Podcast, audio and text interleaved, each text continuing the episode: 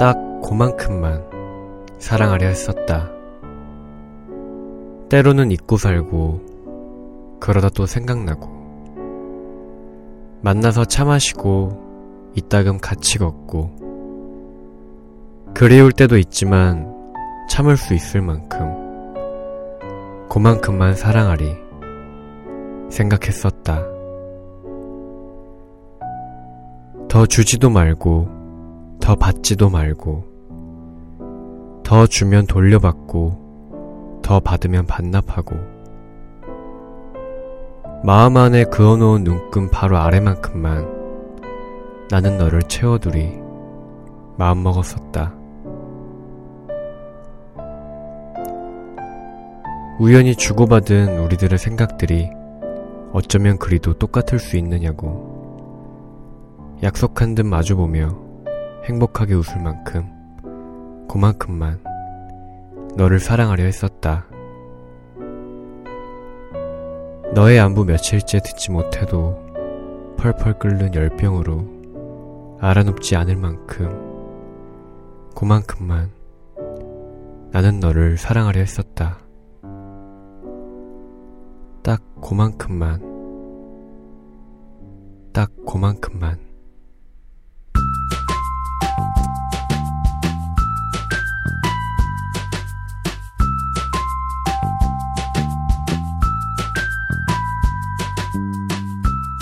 네, 안녕하세요. 모바일 컨텐츠 회사 북팔에서 진행하는 팟캐스트 소이소스의 진행자 곽세현입니다.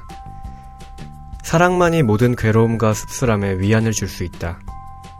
유명한 작가죠. 우리에겐 작품 이방인으로 현재까지도 많은 사랑을 받고 있는 알베르 까미의 말입니다.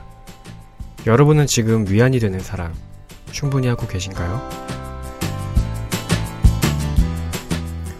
앞서 낭독해드린 시는 김동규 시인의 너무 많이 사랑해버린 아픔이라는 시였습니다. 어느 상황에서나 적당이라는 말은 늘 어려운 것 같습니다. 중도를 지키는 일, 딱 그만큼만 하는 일. 그게 맘처럼 쉽지가 않죠. 사랑도 마찬가지인 것 같습니다. 적당히 내가 아프지 않을 만큼, 상처받지 않을 만큼만 사랑하는 일. 그럴 수만 있다면 얼마나 좋을까요? 어느 시인의 말처럼 내가 사랑하는 사람은 나의 유일한 위안이자 불안 같은 존재가 됩니다. 까미의 말처럼 사랑은 모든 괴로움에 위안을 줄 수 있지만 사랑 그 자체가 모든 괴로움이 되기도 하죠. 그만큼만 사랑하는 일보다 마음껏 사랑하고 적당히 그만큼만 아파하는 일이 더 쉽진 않을까 하는 생각을 해봅니다. 네, 오늘도 역시 적당히 사랑할 수 없는 남자 두 분 모시고 방송을 진행해볼까 합니다. 우선 매주 방송을 통해 기이한 천재들을 우리에게 소개시켜 주시는 분이죠. 사랑으로 인한 슬픔에 빠지신 분들께 직설을 날려주시는 분입니다. 허나 요즘 이분에게도 핑크빛 기류가 느껴지고 있다는 제보가 들려오곤 하는데요. 네, 벚꽃 엔딩이 아닌 벚꽃 오프닝남 네, 이윤영 팀장님 모셨습니다. 반갑습니다. 반갑습니다. 반갑습니다. 쓸데없는 얘기를 하죠. 오, 오프닝이 난입하셨어요. 네. 다음은 매주 방송을 통해 달달함과 지성을 동시에 뽐내고 계신 분이시죠. 이분의 이름을 뜨거운 불에 녹인다면 아마 하트 모양이 새겨진 달고나가 나오지 않을까 싶습니다. 아, 너 참 달고나. 네, 최승민 씨 모셨습니다. 안녕하세요. 반갑습니다. 네, 반갑습니다. 근데 생각해 보니까 네. 저는 한 번도 제가 달콤한 사람이라고 생각해 본 적이 없어요. 네. 네, 어디가 달콤하죠? 네, 팟캐스트 하신 이후로 네. 주변에서 그런 말씀 많이 듣지 않으십니까? 세현 씨밖에 얘기 안 해요. 어, 사실 저희 사내에서 많이 들으시거든요. 네. 네, 팀장, 아, 팀장님이. 네, 한 죄송합니다. 적 없습니다. 네, 그 성민 씨에 대한 그 반응이 네. 거의 아이돌 수준이라고 아. 종종 들려오곤 하거든요. 와, 순서가 바뀐 거 아니고요? 도라이. 아, 도라, 네, 도라이는 저고요. 아, 네, 그 팀장님이 갑자기 네. 오프닝에 난입하셨어요. 예, 네, 왜- 쓸데없는 얘기를 해서. 네, 아, 핑크빛 기류가 그 제보가 사실이 아닌가 봐요. 사실, 그, 사실은 사실일 때까지 사실이 아니에요. 오, 예. 시작부터 또 그런 명언 나왔네요. 예, 네. 제가 제 입으로 얘기했을 때가 확정인 거지. 음. 아. 예, 그렇잖아요. 예, 그렇죠. 예, 여섯 자리 로또 숫자가 두 개까지 맞았다고 해가지고 로또가 된 건 아니지 않습니까? 네, 마찬가지입니다. 음. 아, 근데, 주, 예, 근데 주말에 영화 보신다는 얘기는 그 사실이죠. 아유, 왜 자꾸 나를 화나게 하는지 모르겠는데. 예, 정말, 예. 네, 알겠습니다. 아, 오랜만에 헐크 팀장님, 네, 난 아, 항상 화가 나 있다. 네. 등장하셨네요. 눈치를 좀 봐야 되는데. 예, 지금 아주 중요할 때예요. 예, 제가, 예, 네. 사실 그 전에도 말씀드렸지만 평소에 워낙 눈치를 보기 때문에 네, 이곳에서만큼은 눈치를 그렇죠. 좀덜 보고 싶은 마음에 네, 제가 그렇죠. 오픈, 오픈 이 이제 까불까불 하는데 음, 예, 뭐 벚꽃은 이미 다 졌지만 음. 팀장님의 벚꽃은 아직 지지 않았다. 아. 이런 말씀 드리면서 음, 네, 오늘 이제 첫 번째 코너죠. 네, 네, 금주의 북발 페이스북으로 넘어가 볼까 합니다. 근데 그 전에 저희가 청취 리뷰와 사연 신청도 받고 있습니다. 팟빵 게시판을 통해서 남겨주셔도 좋고 페이스북에서 북발 스토리를 검색하신 후에 메시지로 보내주셔도 좋습니다. 언제든 열려 있으니까요. 보내주시면 저희가 잘 다듬어서 소개해드리도록 하겠습니다. 네, 첫 번째 코너죠. 금주의 북발 페이스북 금북패로 한번 넘어가 볼까요?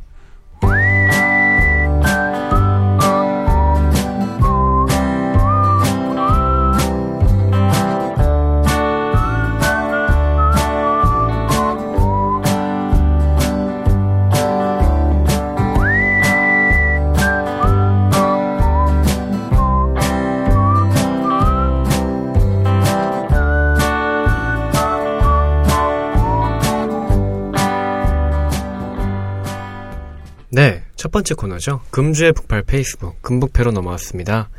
어, 이번 주 첫 번째 작은 코너, 어, 금베감, 금주의 베스트 감성글 top 3인데요. 어, 금주 4월 14일부터 4월 21일까지 북팔 페이스북 페이지에서 가장 많은 사랑을 받았던 작품 top 3입니다. 그럼 3위부터 한번 발표를 해볼까요? 네, 3위는 알량님이 보내주신 현실이라는 글입니다.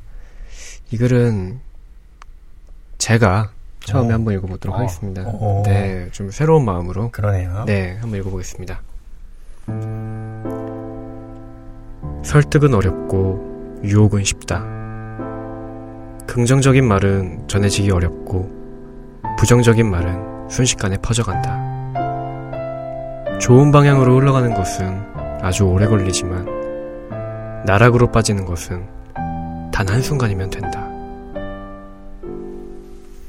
네, 이런 음. 글이었습니다. 네.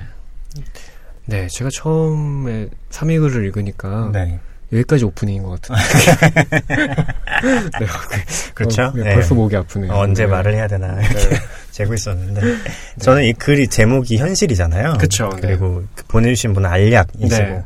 딱 보는 순간 매트릭스가 생각이 나더라고요. 파란 알약 먹을래, 빨간 알약 먹을래, 뭐 이렇게. 아 그때 빨간 거 먹을 걸. 아, 어. 빨간 거 먹었나요? 파란 거 먹을 거리냐? 아무튼 네. 그런 생각이 좀. 요새 아무래도 매트릭스에 빠져 계신다는 소문이 있던데. 아 예, 매트릭스 얼마 전에 다시 one two three 다 봤었고 아. 아, 역시 명작이구나. 음, 뒷북이군요. 네. 예, 한, 예, 한, 10몇 년? 12년 이상이죠? 그쪽에 one이 나왔던 게 제 기억엔 97년인가 그랬어요. 아. 진짜 오래된 거예요. 네. 거의 20년이 다 돼가는. 네. 네. 아, 제가, 네. 제가 초등학, 아니, 무슨 일이야. 여기서 연식을 밝히면 안 되고. 네. 네, 네, 그런 그렇죠. 생각이 들었고 음. 저는 또 그거 하나 생각났었어요. 제 기억에는 김현수 작가님이 하셨던 말씀이셨던 것 같은데 그 이게 지금 이제 좋은 건 되게 어렵고 네. 나쁜 건 쉽다 이런 얘기잖아요. 네네. 김현수 작가님이 이제 과학적인 이야기를 좀 들으셨나 봐요. 어. 네, 그 연력학 제2법칙에 대해서 들으신 다음에 네. 그게 이제 닫힌 개, 고립된 개에서는 항상 엔트로피가 커지는 방향으로 어. 일들이 일어난다 뭐 이런 법칙인데 네네. 그 김현수 작가님의 말을 빌면 이런 거예요. 우리는 방을 가만히 놔두면 방이 자동으로 어지러워지는 그런 우주에 살고 있다. 어떤 우주에서는 방을 가만히 놔두면 방이 저절로 정리가 되는 그런 우주도 있겠지. 음. 하지만 우리가 살고 있는 건 이런 우주니까 음. 뭐 어쩌겠나 뭐 이런 말씀을 하신 적이 있어요. 음. 그래서 그게 생각이 좀 났었어요. 어, 아, 실제로 그런가요? 실제로 예 연력학 제2법칙은 있는 법칙이죠. 그러니까 음. 뭐 이런 거예요. 물에다가 네. 잉크를 한 방울 떨어뜨리면 네. 그 잉크가 잉크방울 그대로 있지 않고 꼭 퍼져 나가거든요. 그쵸, 이런 게. 이제 엔트로피가 커지는 아. 무질서해지는 음, 방향이거든요. 엉망이 되는. 그렇죠. 그런 게 있죠. 그러니까 화학과이신 네. 팀장님이 네. 연력학 제법칙은 잘 아실 것 같은데. 그렇죠. 많이 알죠. 그렇죠. 엔트로피죠. 예. 맞- 제가 설명한 거 맞나요? 네, 맞습니다. 음. 항상 예 더러워지는 건 편하죠. 혼란스러워지는 건. 예. 굳이 그런 법칙을 알지 않아도 음. 이미 세- 생활로 알고 계시니까 다. 음. 그렇죠. 그렇죠. 뭐 하루 이틀만 지나면 사무실 책상 어지러지는 거 금방이죠. 아, 네, 그쵸. 저는 왜 근데 세 달 내내 어지럽죠? 정리 좀 하겠습니다. 네. 예, 팀장님 이걸 어떻게 아, 보셨나요? 전 별로였어요, 솔직히 말하면. 음. 네. 왜냐하면 너무 당연한 얘기고 네. 무슨 섭리 같은 얘기를 음. 결말과 본인만이 메시지가 없이 그냥 끝냈어요. 음. 그렇죠. 설득은 어렵고 유혹은 쉽다.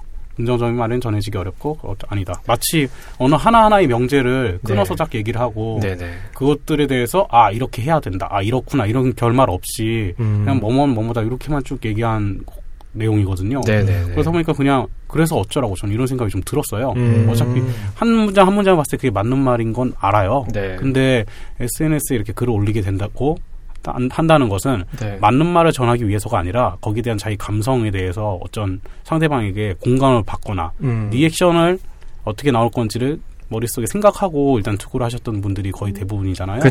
그렇다고 친다면 이거는 글 자체에 대해서 합리성과 맞는 말은 이거는 같지만 그 목적성에 있어서는 네. 조금 에러가 아닐까 음, 그렇게 생각이 그렇군요. 듭니다. 예, 메시지를 전 여기서 전혀 못 읽겠어요. 음, 네.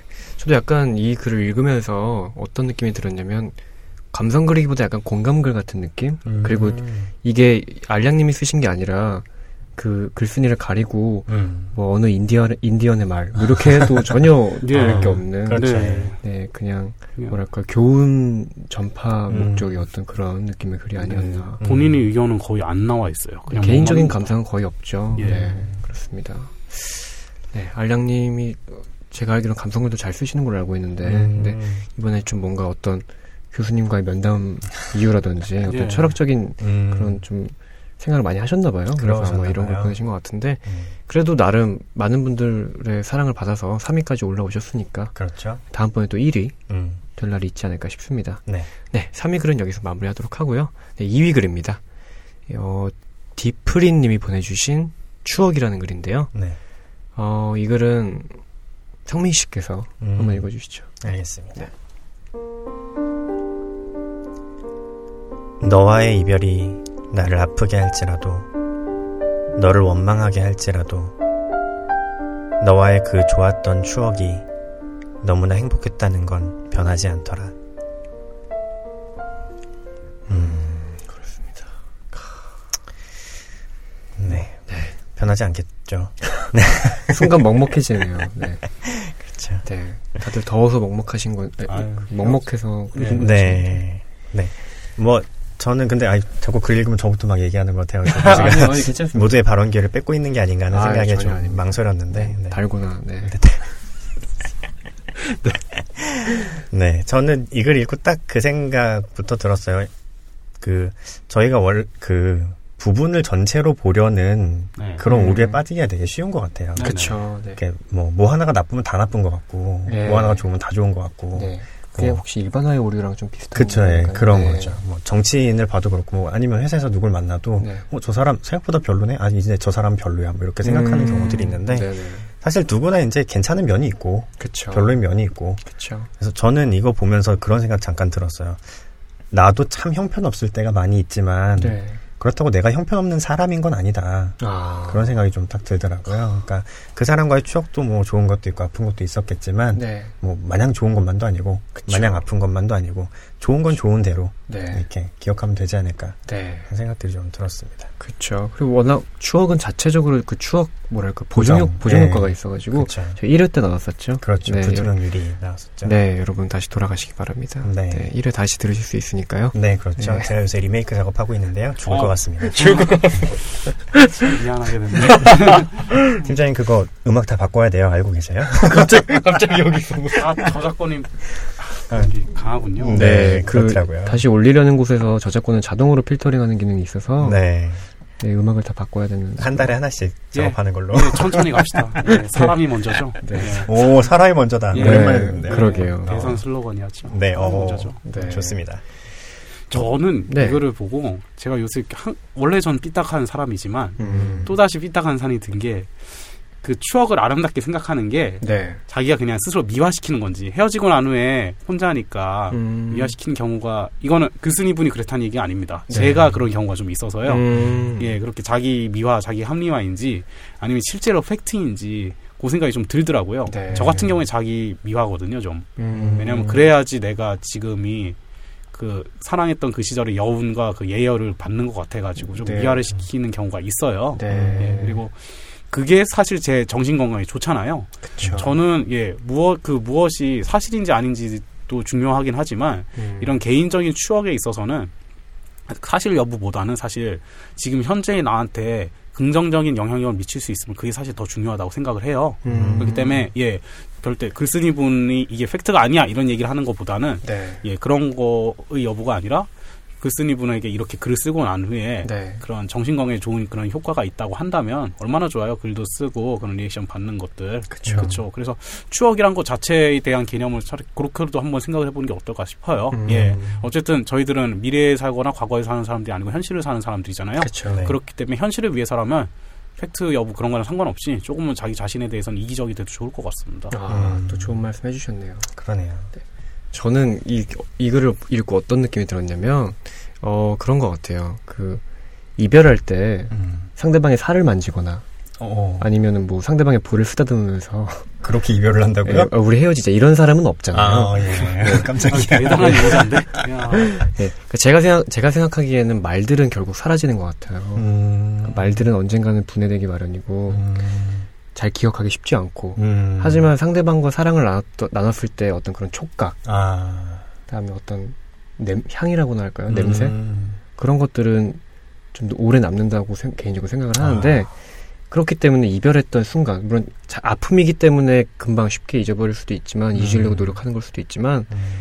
말이기 때문에 쉽게 날아가거나 이렇게 해서 좋았던 그런 촉각이나 음. 어, 향, 냄새 이런 것들이 오래 남기 때문에 음. 추억에 있어서 자동적으로 보존 효과가 일어나는 건 아닐까 아. 한번 그렇게도 생각을 해봤습니다. 전 세현 씨 말 들으니까 그거 생각나네요. 네, 옛날에 김훈 작가님 네. 음. 뭐였더라 책이 뭔지는 기억이 안 나는데 네, 어디 서문이었던 것 같아요. 거기 중에 음. 그런 거 있었어요. 바람둥이인 내 친구는 네.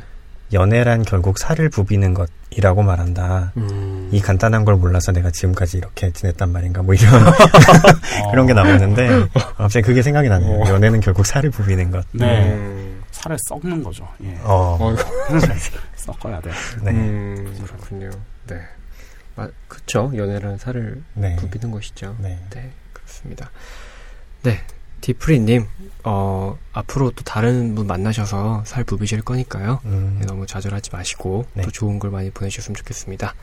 네, 다음 글이죠. 다음은 이제 1위 글인데요. 음, 흔글님이 보내주신 나는 알았다. 라는 글입니다. 어. 음, 네, 이 글은, 네, 지금 감탄사를 내뱉으신 그렇죠. 팀장님께서 음. 한번 읽어주시죠. 나는 알았다. 세상은 내가 보는 것만이 다가 아니고 내가 믿는 것조차 가짜일 수 있다는 것을. 나는 네가 좋아도 너는 내가 싫을 수도 있겠구나 하고. 음. 네, 이런 글이었습니다. 네. 네. 저는 글 딱 읽자마자 네. 전글 읽으면 약간 그 화자한테 응답을 해주거든요. 항상 음, 딱 읽고 나면 예 그런 식으로 응답을 항상 해주는데 네. 저는 이 글은 딱 읽자마자 아, 축하합니다 이렇게 얘기를 음, 했었어요. 저도 어, 모르게. 어디가 축하? 어. 예. 네.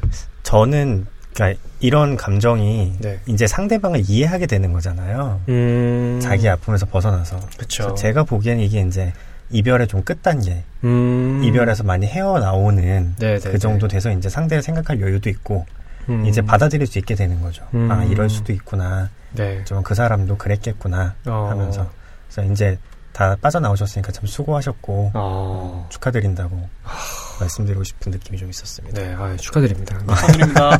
근데 사실은 사실 전혀 아니면 어떡하지? 네, 그냥 엄마한테 하는 말일 수도 있는데, 그러니까, 아, 엄마 네. 내가 싫구나. 네. 네, 그쵸.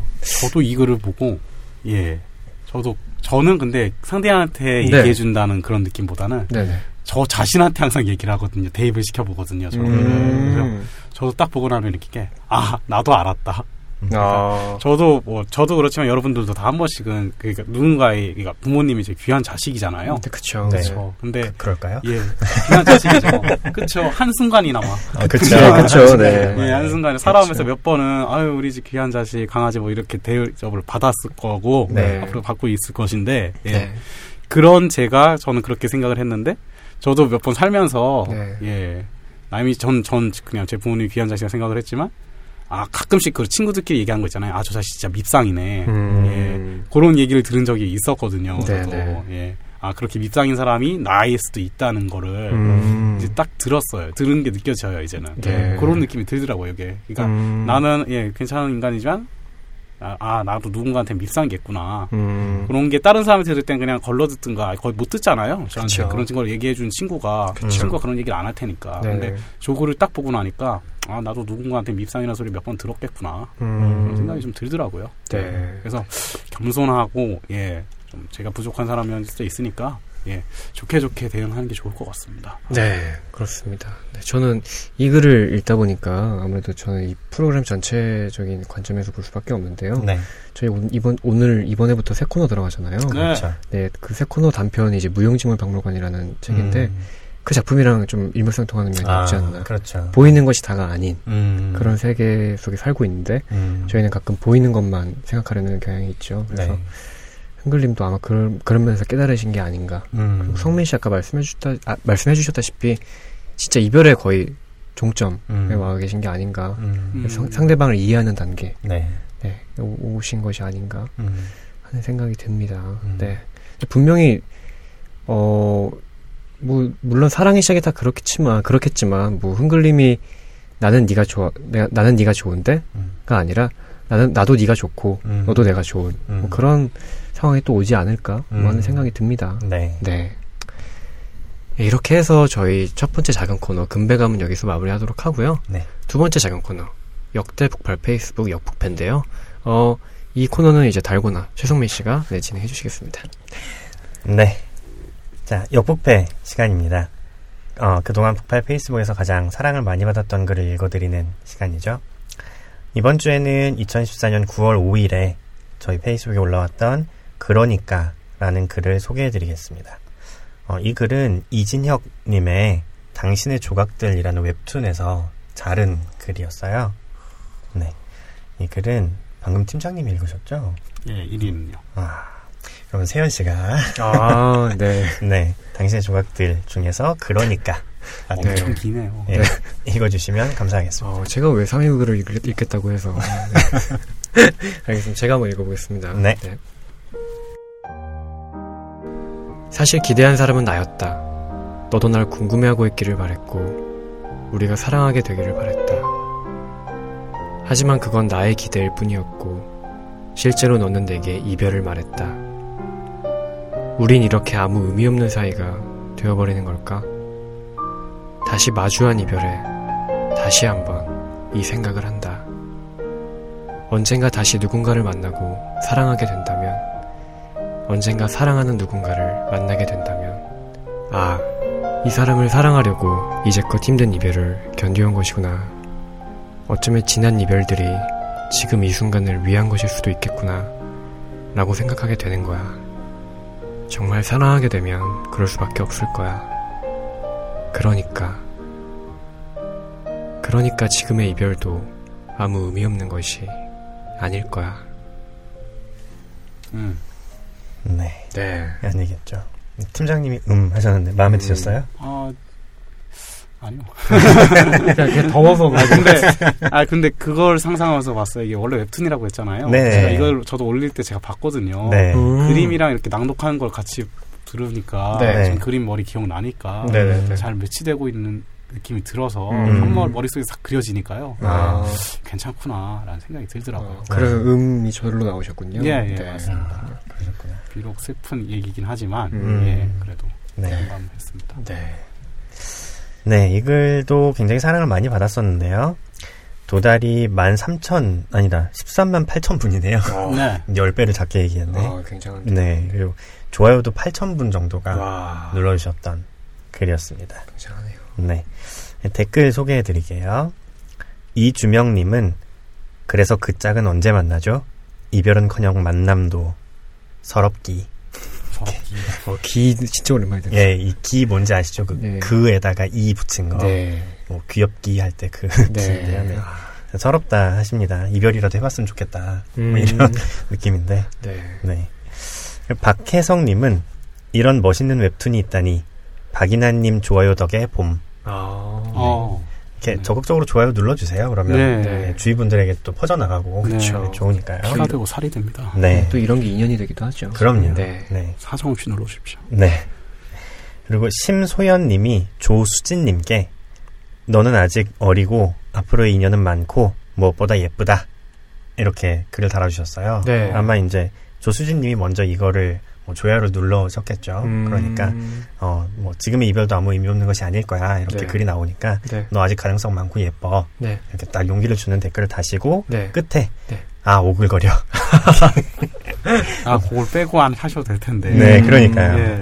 무엇보다 예쁘다. 아 오글거려. 이렇게 끝내셨어요.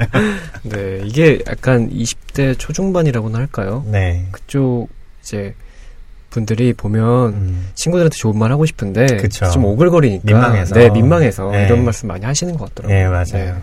그래서 그런 것도 있죠. 욕대래라고 네. 괜히 좋은데 욕하면서 이렇게 어. 막욕 침대를 네. 넘어서 욕 그런 그런 게 있다고 그러더라고요. 신조어들이 자꾸 나오는군요. 네. 그러니까요. 민망하니까 괜히 욕하면서 챙겨주고 어. 이런다고. 완전 경상도네요. 네. 어. 경상도 남자. 네. 그렇습니다. 그리고 임차경님이 서지영님께 어 네가 추천해준 페이지 진짜 괜찮은 듯 아, 저희 음, 페이지죠. 저희 페이지 말씀하시는 거죠? 네. 야, 역시 안목이 있으십니다. 네. 네. 네. 네. 임차경님 아직도 저희 페이스북 구독자시면 네. 네 메시지 주십시오. 네. 저희 살아 있습니다. 네. 그리고 김상현 님이 백운영 님께 여기 왜 이렇게 공감되는 게 많냐? 아, 여기도 역시 이제 저희 네. 얘기하시는 거죠? 그렇죠. 네, 네, 그래서- 혹시나가 역시나죠. 그렇죠. 이런 댓글들이 많이 있었습니다. 네. 요즘은 저희 또 스토리, 북팔 스토리 오픈해서 네. 네. 거기서도 또 글들 보실 수 있으니까요. 네, 네, 네. 네. 네, story.bookp.al이죠. 네. 네, 그쪽으로 들어오셔서 또 많이 글들 보시면 좋겠습니다. 네, 뭐 자유롭게 얘기 나누실 수 있는 자유 게시판도 있고. 그렇죠. 요새 네. 아주 핫하죠. 거기 뭐 네. 재밌는 것도 많이 올라오고요. 네네. 네. 그리고 이제 연재 신청도 그쪽 게시판 통해서 네. 해주시면 네. 어, 거의 80% 90%는 연재가 된다고 합니다. 아, 진짜요? 네, 그래서 어. 많은 분들이 이용해 주셨으면 좋겠습니다. 아, 네. 그리고 실시간으로 댓글이 달리는 것 같더라고요. 사람들이 자유롭게. 네, 그런 편하게 것들이 이런저런 얘기. 네, 그런 게 참 좋은 것 같았어요. 네네네. 저도 달겠습니다. 네. 여러분 팀장님과 소통하실 수 있습니다. 아, 예, 좋네요. 네. 네, 그렇습니다. 아, 그래서 이 글 자체는, 네, 댓글 보다 보니까 좀 산으로 왔는데요. 음, 네. 네. 글은 이제 지금의 이별도 아무 의미 없는 것이 아닐 거야. 이런 글이었는데, 네. 세현 씨 혹시 이렇게 의미 없는 줄 알았는데, 네. 알고 보니까 의미가 참 많더라. 음, 이랬던 경험들 혹시 있으신가요? 음, 경험이라기보다 음. 그런 것 같아요. 제가 뭐랄까요, 사람들 음, 의미 없는 사람들인 줄 알았는데 어, 어느 순간 의미가 있어지는 거죠. 어, 아, 그때 그 사람이 이렇게 했기 때문에 내가 이렇게 됐구나. 음, 그때 이 사람이 했던 말을 되게 우습게 넘겼는데, 아, 이게 지금 생각하면 그 말이 맞을 수도 있겠구나. 음, 뭐 그래서 저는 음, 경험이라기보다 어떤 그런 사람들을 통해서 많이 깨닫는 것 같습니다. 뭐 아. 그것도 경험이라면 경험이겠죠. 뭐 이- 그렇죠. 이런저런 사람 만나본 경험. 음, 네. 그런 것 같습니다. 팀장님 어떠신가요? 아, 저요? 네, 저는, 예. 저는 좀 약간 항상 극적인데, 네. 네. 제가 짝사랑했던 여성분이 아, 네. 저를 기억하고 있는 거예요. 오. 또 저랑 전 진짜 기억 안 하겠지 하고 있는 그 소소한 그런 추억 조그마한 해프닝까지도 네. 다 기억을 하고 있더라고요. 아. 그때 좀 충격을 많이 받았어요. 네, 음. 초등학교 때 제가 짝사랑했던 사람이 네. 오랜만에 한번 만났는데 네. 그때 그 일을 기억을 하고 있는 거예요. 오. 그래서 깜짝 놀랐어요. 그러니까 이거 이거 기억나? 내가 이렇게 물은 게 아니구나. 네. 그 사람이 먼저 그걸 얘기를 하는 거예요. 오. 그래서 예, 어 이상하다. 야, 내가 야 원래 그냥 짝사랑이라고 하면은 네. 닥쳤던 개보 개가 그냥 바쁘듯이 예. 아, 나는 밑에 있고 쟤는 위에 있고 이렇게 생각을 하는데 네. 알고 보니까 그건 내 착각이었고 눈높이가 그 당시에 나름 맞았던 거였구나 음. 그 생각이 드니까 한편으로는 후회가 한편으로는 고마움이 어. 겹치더라고요. 네네네. 그래서 그렇게 제 자신이 별로 의미 없던 게 아니었다. 음. 그때, 그때 되게 예 현실적 그때 현실 땐 그때 현, 현- 그 시점에서는 네. 되게 기분이 좋더라고요. 음. 오, 그 그린라이트 아닌가요? 그죠? 그렇죠. 그때 근데 이미 결혼했어요. 아, 예. 죄송 이미 죄송합니다. 근데 예, 이미 그냥 how are you fine thank you 하는 사이인데 그거를 얘기를 하니까 잠깐 기분이 좋았다가 아. 예, 뒤에서 이제 엄마 막 하면서 따라 달려온 애가 있으니까 어, 아, 죄- 쌤씨 왜 그러셨어요? 아, 죄송합니다. 아, 그게 왜냐면 진짜 초등학교 때 짝, 짝사랑 만났는데 네. 너 그때 그랬잖아 하면 되게 그쵸. 달달하죠. 진짜 분위기 묘하잖아요. 네. 그거 생각했는데 그러니까요. 예. 얼마나 남편이 속을 썩이면 그걸 기억을 할지 그런 생각도 드니까 잠깐 예 행복했었습니다. 네, 그렇군요. 그랬군요. 저는 그런 경험이 있었어요. 네, 어떤 저도 초등학교 네네. 때인데 전 짝사랑은 아니었고 네. 초등학교 때 그 뭐 방과 활동 이런 거 하잖아요. 네네네. 근데 저는 그 당시에 그 글 쓰고 싶어서 네. 그 당시에는 산문이라고 했는데 그 글쓰기 아, 반 네. 산문부에 들어가고 싶었어요. 산문부가 다 찬 거예요, 사람이. 음, 네. 사람이 아직 차지 않은 인기 없는 것 중에 글 쓰는 게 운문부가 있었어요. 네. 시 쓰는. 네 네 네. 저는 그때는 운문은 별로였거든요, 시 쓰는 건. 음, 음. 근데 그냥 뭐 없으니까 네. 울며 겨자 먹기로 운문부에 들어가서 사실 잘하지도 못했어요. 그래서 어. 선생님한테 맨날 혼나고 음. 이게 뭐냐고 어, 시를. 네. 어, 하여튼 그랬었는데 나중에 대학생쯤 돼서 네. 퍼뜩 그게 생각이 나더라고요. 그때 몇 년간 운문부에 들어갔던 게 네. 물론 굉장히 졸필이지만 어. 그 글쓰기에 굉장한 도움과 자양분이 많이 됐었구나. 아. 그때 생각이 딱 나더라고요. 의미가 있었던 거네요. 그쵸. 네. 내가 들어가고 싶은 산문부는 아니었지만 음. 어, 나에게 의미 있는 일이었구나. 그런 생각이 딱 들더라고요. 네. 네, 그런 일이 있었습니다. 좋네요. 네. 좋죠? 네. 여러분들도 지금 네, 의미 없이 지나가고 있는 것 같은 그런 일상의 순간들 놓치지 마시고 나중에 다 의미가 있을 거니까요. 잘 누리셨으면 좋겠습니다. 지금 저희 소이소스 잘 듣고 계시죠? 이거 다 나중에 의미 있습니다. 네. 오늘 역부패는 이렇게 마치겠습니다. 아, 수고하셨습니다, 성민 씨. 네. 아, 네, 갈수록, 어, 달달함과 지성의 센스까지. 노리, 노련해지고 있어요. 네. 예. 그런 거죠. 하트 모양이 박혀 있는 달고나인데, 네. 어, 옆에 바늘도 놓여 있는 거예요. 바늘이요? 예. 아, 이렇게 달고나 깨서 먹으라고. 깨워서 먹으라. 아, 네, 너무 좋습니다, 요새. 네. 두, 두 번째 작은 코너 이제 성민 씨가 이렇게 마무리 지어주셨고요. 네, 음. 마지막 세 번째 작은 코너죠. 아차상 코너입니다.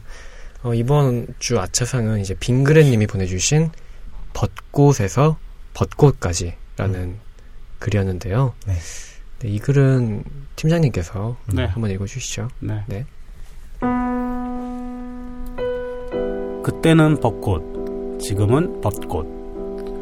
어느새 어색한 벗이 되어버린 우리. 우리가 벚꽃이던 그 시절이 그리워.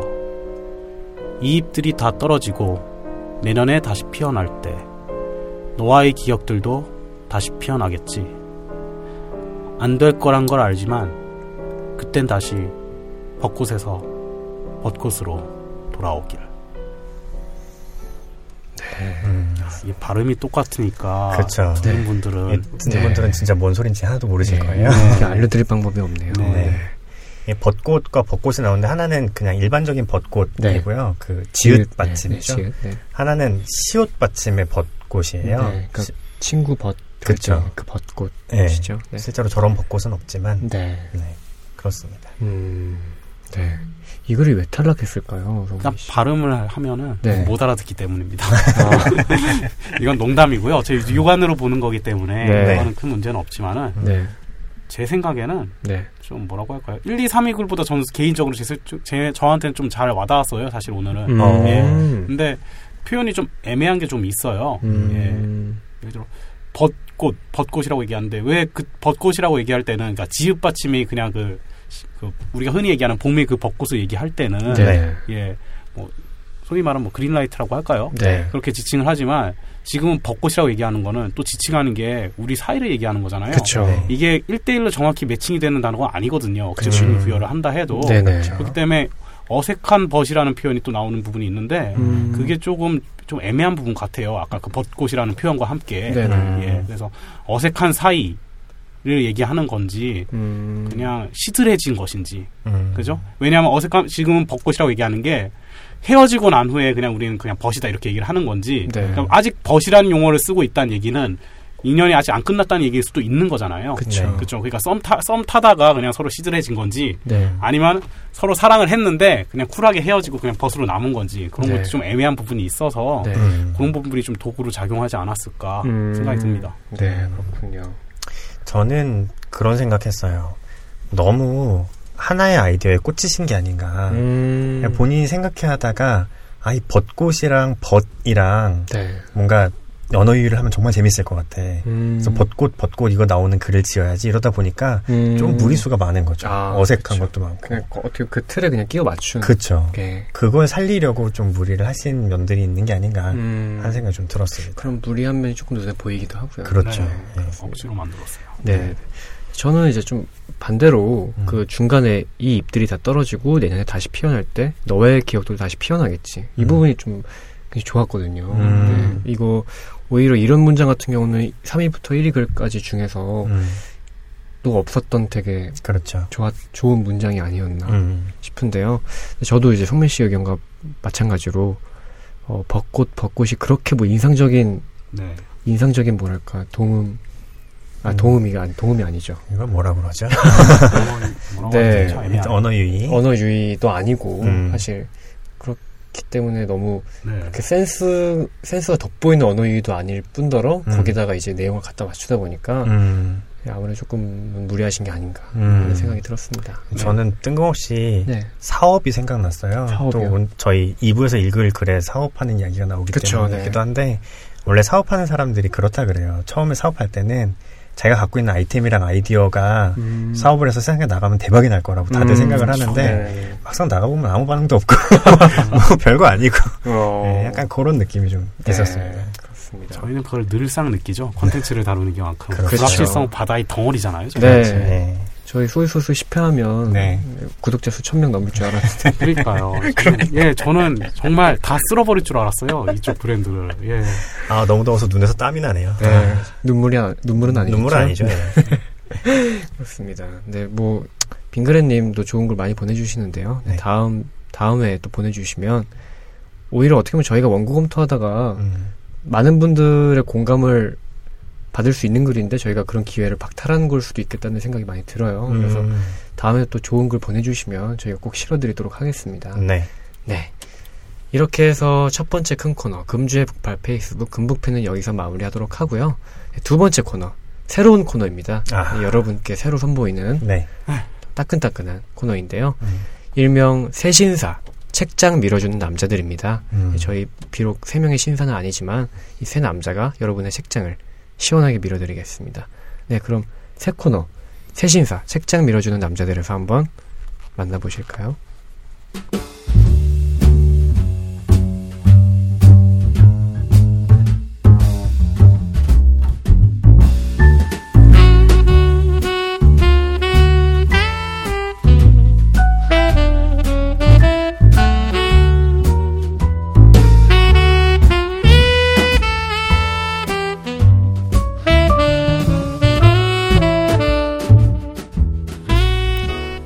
네, 두 번째 새로운 코너죠. 네, 새신사 책장 밀어주는 남자들입니다.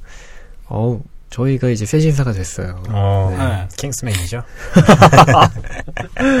네, 이제 킹스맨이지만 현실은 저희 이제 오른손에 떼수건 들고 음. 여러분들의 책장 밀어드릴 텐데요. 네. 음, 저희가 이제 첫 번째 코너인 만큼 어, 좀 많이 준비를 해왔습니다. 음. 그게 여러분들께 다 전해질지 모르겠지만 음. 부담 없이 서로 한번 얘기하고 네. 저- 저희가 즐거웠으면 좋겠어요. 네, 그럼요. 예, 그렇게 한번 해보도록 하겠습니다. 네. 저희 이번 주에 이제 세 남자, 세 신사가 같이 읽었던 단편 소설은 김중혁 작가님의 음. 무용지물 박물관이라는 소설이었습니다. 단편이었습니다. 네. 김중혁 작가님이 현재 빨간 책방 네. 많은 사랑을 받고 있는 파, 그 팟캐스트죠. 네. 예. 빨간 책방에서 이제 이동진 씨와 함께 음. 흑임자로서 흑임자죠. 네, 흑임자로서 정말 많은 대단한 활약 펼치고 계신데요. 음. 네, 막 이동진 씨 혼자 하셨다면 빨간 책방 지금의 빨간 책방이 없지 않았을까. 김주영 음. 작가님이 있기에 가능한 일이 아닐까. 음, 그런 생각도 듭니다. 네. 네. 그냥 어떻게 우선 들어가기 전에 네. 보통 단편 소설 많이 읽으시는 편인가요? 장편 뭐 중편 말고 단편 음. 소설. 저는 네. 제가 좋아하는 작가 거는 봐요. 오. 예. 제가 좋아하는 뭐 히가시노 게이고라는 사람을 저는 되게 좋아하는데 네네네. 음, 박- 그리고 파트리크 쥐스킨트 같은 음. 사람 어, 닥친 대로 봐요. 근데 단편이 좋아서 네. 야 봐야지 뭐 이렇게 찾진 않아요. 단편은 음. 어디까지 제가 봤을 때는 제 선입견 이- 선입견 아닌 선입견이지만 네. 한계가 있는 작품이라는 느낌이 좀 들어가지고 음. 물론 단편하고 장편이 다른 건 알지만은 그렇죠, 그렇죠. 그래서 예 저는 제가 좋아하는 작가 거가 있다면 음. 단편 같은 것도 많이 찾아보고 음. 그냥 단편 자체가 좋아서 와 단편집 모아놓은 거 베스트 베스트 모음집 이런 거 봐야지 이러진 않아요. 음, 예. 그렇군요. 네. 성민 씨는 어떠신가요? 음, 저는 뭐 딱히 단편 장편을 막 가려서 보지는 않는데 아. 단편 또 단편만의 특별한 느낌들이 있는 것 같아요. 그쵸. 네. 하나의 단위로 완결돼야 된다는 이런 게 있기 때문에 네네네. 좀 정제된 것 같은 느낌도 있고 네. 약간 열려 있는 것 같은 느낌도 있고 음. 뭐 그렇기도 하고요. 또 저는 요 근래에는 뭐 요 근래라고 하긴 너무 오래됐네요. 음. 그 박민규 작가님의 네. 최근작이 더블이었기 때문에 아. 네 단편 모음집이었죠. 아, 네네. 네, 그래가지고 그런 단편들 봤습니다. 음, 아, 또 성민 씨가 박민규 작가님 되게 좋아하시잖아요. 예, 좋아합니다. 네. 아, 언젠가 한번 저희, 저희 새신사에서도 박민규 작가님과 아, 좋죠. 어, 네. 어깨가 올라가시는데? 어, 되게 좋아하시는데? 네, 어, 그 기대가 됩니다. 오늘 네. 돌아가면서 서로 좋아하는 작가 하면 되게 좋을 것 네. 같아요. 아 그럴래요? 네네. 괜찮네요. 그럴래. 네. 네, 좋죠. 네. 네, 너무 좋습니다. 네. 네, 사실 단편 얘기 잠깐 나왔지만, 어, 뭐, 저저번 노벨문학상, 음. 또 앨리스 멀로라는 작가가 이제 단편 작가였는데, 음. 이례적으로 좀 세- 노벨문학상을 받기도 했고요. 네. 그리고 최근에 많이 이제 이슈가 되고 있는 레이먼드 카버라는 음. 작가도 어 단편밖에 안 쓴 작가거든요. 어. 네, 그럼에도 어떤 그런 단편 안에서만 맛볼 수 있는 문학성 음. 이런 것들 때문에 어, 대가 중에서도 단편만 쓴 사람들도 네, 그렇죠. 나오는 게 아닌가 싶습니다. 네, 옛날에 이문열 작가님은 그런 얘기 하셨었어요. 네, 뭐 어떤 한국의 그 등단 하는 상황에 대해서 얘기를 하면서 네, 네, 등단은 아무래도 이제 단편들로 많이 하기 때문에 네, 그런 의미에서는 이제 젊은 작가들의 단편이 네. 훨씬 좀 정제돼 있고 이런 음, 편이다 뭐 이런 네. 얘기 하신 적이 있었어요. 아 그렇군요. 그럴 네. 수도 있겠네요. 그렇죠. 단편으로 등단하다 보니까 네. 네, 그렇습니다. 어, 그러면 그 김주영 작가님의 소설 저희가 다루게 되잖아요. 근데 네. 혹시 김주영 작가님에 대해서 평소에 좀 아시는 부분 있으시다면 팀장님. 아 사실 잘 몰랐어요. 음. 이번에 하면서 찾아봤습니다. 네네. 음. 근데 인상이 참 예. 인상이 예. 네. 그러니까 쉬워 보이시는 분은 아니에요. 음. 상당히 강합니다. 예, 저는 아. 그런 사람을 육식계라고 부르는데 네. 어. 이분은 예 거의 공룡급의 60개가 아니었나 음. 생각이 들고요. 네네. 리브로의 웹 디자이너라는 경력이 있더라고요. 지금도 현재 그런지 모르겠지만 인터넷 서점 리브로 네, 있잖아요. 아마 네. 리브로 창단 그 창업 멤버셨던 아, 근데. 그, 그런데도 웹 디자이너의 포지션을 쓰고 계시길래 네네네. 음. 실무진인가 했는데 사실상 실무진이 아니군요. 예, 그- 거의 창립 멤버라고 하면. 네, 근데 뭐 이사 정도 될까요? 예. 근데 아마 그때 당시에는 회사 사람들이 별로 없었으니까 음. 실, 실제로 실무까지 다 하셨던 걸로 알고 아. 있거든요. 음. 네네네. 예. 그리고 네, 그래서 요번에 굵직굵직한 이력들을 몇 개 봤어요. 네. 계명대 국문학과 나오셨고 네. 김유정 문학상으로 첫 상을 받으셨고 네. 야간 책방 파트너로 네. 지금 진행하고 계신 걸로 네네네. 확인을 했고요. 네. 네, 소설들도 몇 개 좀 찾아보긴 했습니다. 네. 굵직굵직한 것만요. 네네네. 네, 그래서 뭐라도 되겠지랑 음. made in 예, 공장 네. 음. 나는데 네 자기만의 개성으로 글을 되게 잘 쓰시는 분 같아요. 음, 그렇군요. 저는 네. 그냥 이렇게 전에 들은 것들은 있었어요. 뭐 음. 김현수 작가님이랑 굉장히 친한 친구고 아, 절친이시죠. 네, 뭐 그래서 둘이 뭐 편지 주고받은 걸로 책도 내시고 뭐 서로 디스하면서 아, 어. 그랬던 거 알고 있고 음. 뭐글 쓰는 스타일이 김현수 작가님이랑 거의 정반대여서 네. 굉장히 좀 자유롭고 편하게 네네네. 쓰시는 스타일이고 네. 그런 얘기들 좀 들었었고 음. 뭐 디자인 하셨다는 얘기 이런 것도 네. 들었었는데 네네. 그렇게 이야기를 들은 거에 비해서는 글은 처음 보는 거였어요. 음. 이게 제가 김준혁 작가님의 글을 처음 접한 아, 글이었는데 첫 대면인 거죠. 그렇죠. 네네네. 아 근데 네 감상은 좀 이따 얘기할게요. 네. 근데 뭐 어. 펭귄 뉴스 이런 거 쓰셨다 이런 네네네. 얘기도 들었는데 그 네. 제목 자체부터 느껴지는 게 아 이분 되게 유쾌하고 음. 자유로운 분이시구나. 음. 글도 그런 식으로 쓰시겠구나 네네네. 하는 느낌이 좀 있었습니다. 아 그렇군요. 네. 네, 저는 개인 저는 원래 어, 이전에도 한번 밝힌 적이 있지만 제 김현수 작가님의 열렬한 팬이기 때문에 네.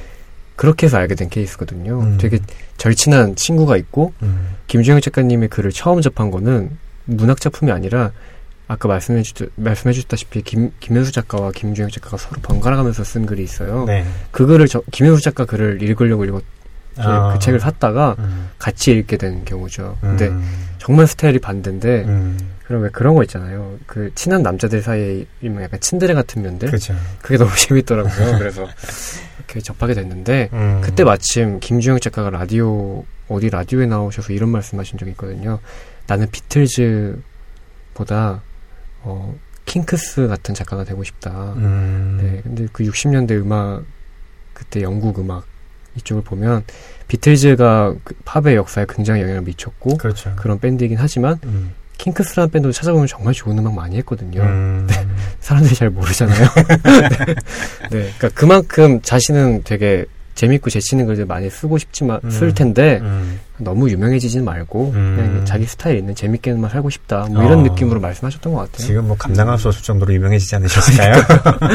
네, 근데 뭐 나름 즐겁게 네. 하고 계신 것 같아서 음. 네, 또그 자취를 따라오고 계신 건 아닌가 네. 하는 생각이 듭니다. 네, 그렇습니다. 네, 음, 간단히 뭐 작품에 대해서 얘기를 해볼까요? 네. 이거 이 이제 책장 아 뭐야 책장 밀어주는 남자는 저희 코너 이름이죠. 네. 첫 코너라서 그렇습니다. 네. 이 작품 무용지물 박물관은 이제 음. 2006년 출간된 문학과 지성사에서 출간된 음. 펭귄 뉴스 네. 수록된 단편입니다. 음. 음, 이 작품 같은 경우에 이제 세 명의 인물이 나오죠. 네. 네. 어, 메이비라는 사람과 네. 그 주인공인 나와 음. 그러게요 아가씨. 그러게요, 아가씨. 아, 진짜. 그러게요. 장명도 어떻게 이렇게 음, 센스 진짜 있게. 센스 있죠. 아, 그 진짜. 뭐 물어볼 때마다 그러게요라고 어, 하니까 깜짝 네. 놀랐습니다. 네. 아, 정말 재치가. 네네네. 저희도 팀장님이 저희한테 뭐 물어보시면 아 그러게요. 화내죠. 예. 제3자적으로 그렇게 한가하게 얘기하면 네. 어. 아니, 뭐 저희가 실제로 그렇다는 건 아니고요. 그렇죠. 네, 네. 그렇습니다. 네. 뭐 팀장님은 네. 어, 이 글에 나오는 이제 작, 그 네. 캐, 캐릭터 세 명 중에서 네. 특별히 뭐 관심 있게 아, 그냥 메이비라는 사람 때문에 너무 충격 받았어요. 메이비. 오, 충격을. 얼마 전에 결혼한 윤상현, 탤런트 윤상현의 아내분이 네.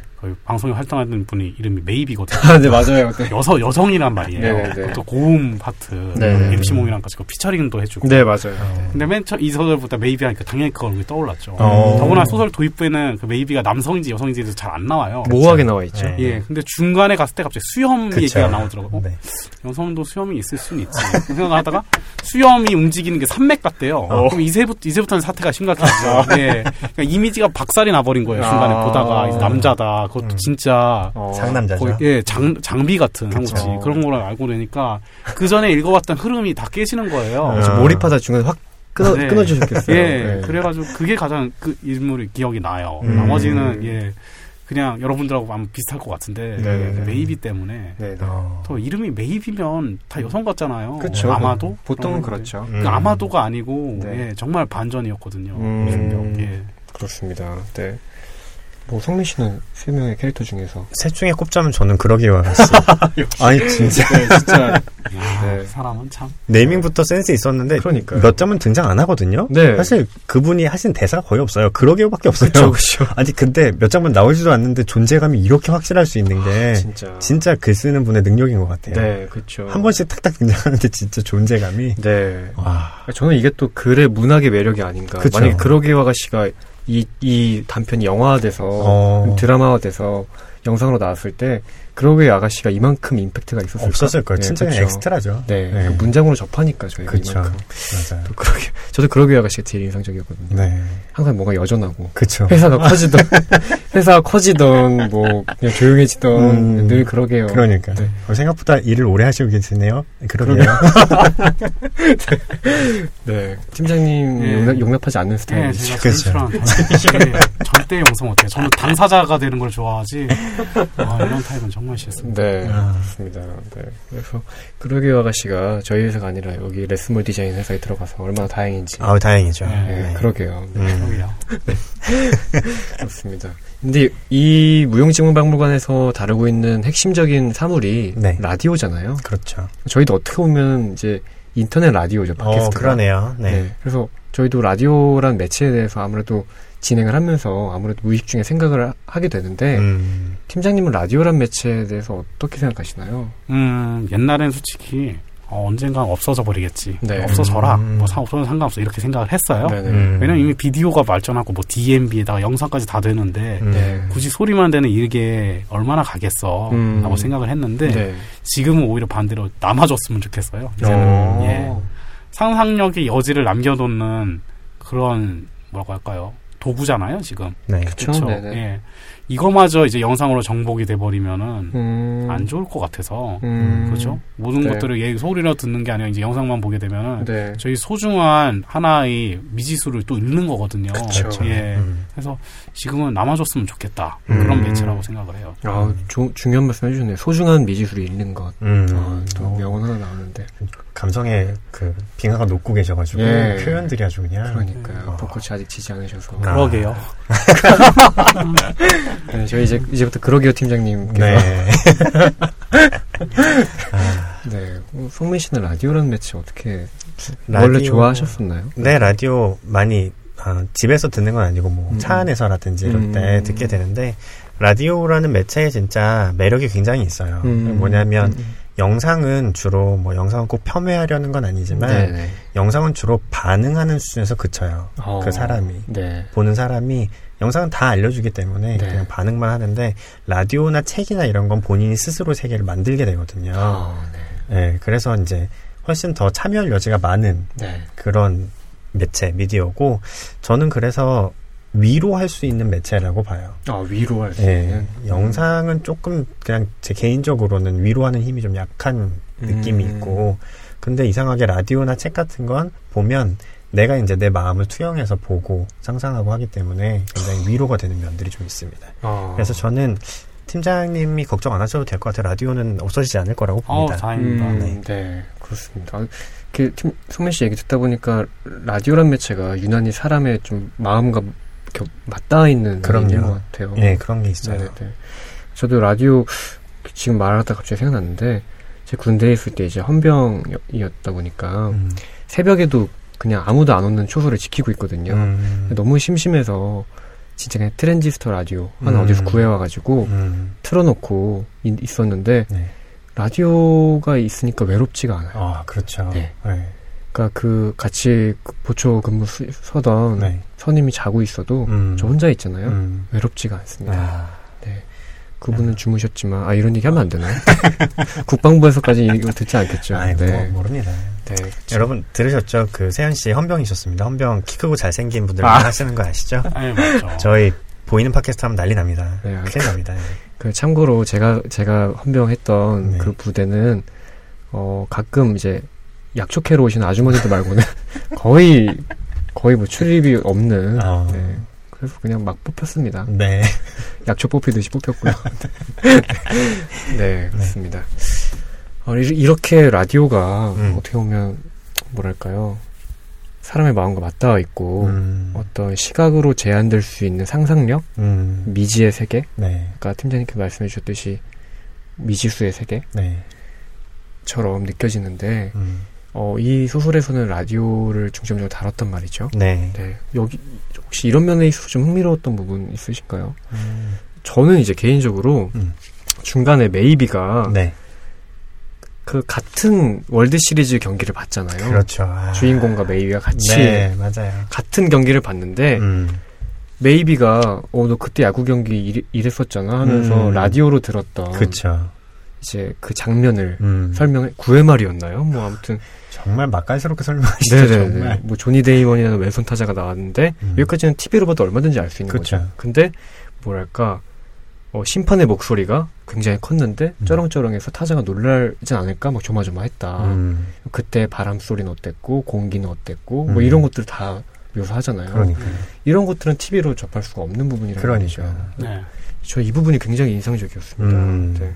메이비가 이제 라디오로 들었던 경기를 음, 주인공에게 설명해 주는 장면. 네. 네, 여기서 되게 좀 많이 놀랐던 것 같아요. 네. 저도 그 장면 정말 정말 인상적으로 봤고, 음, 네. 약간, 아, 정말 잘 쓰신다.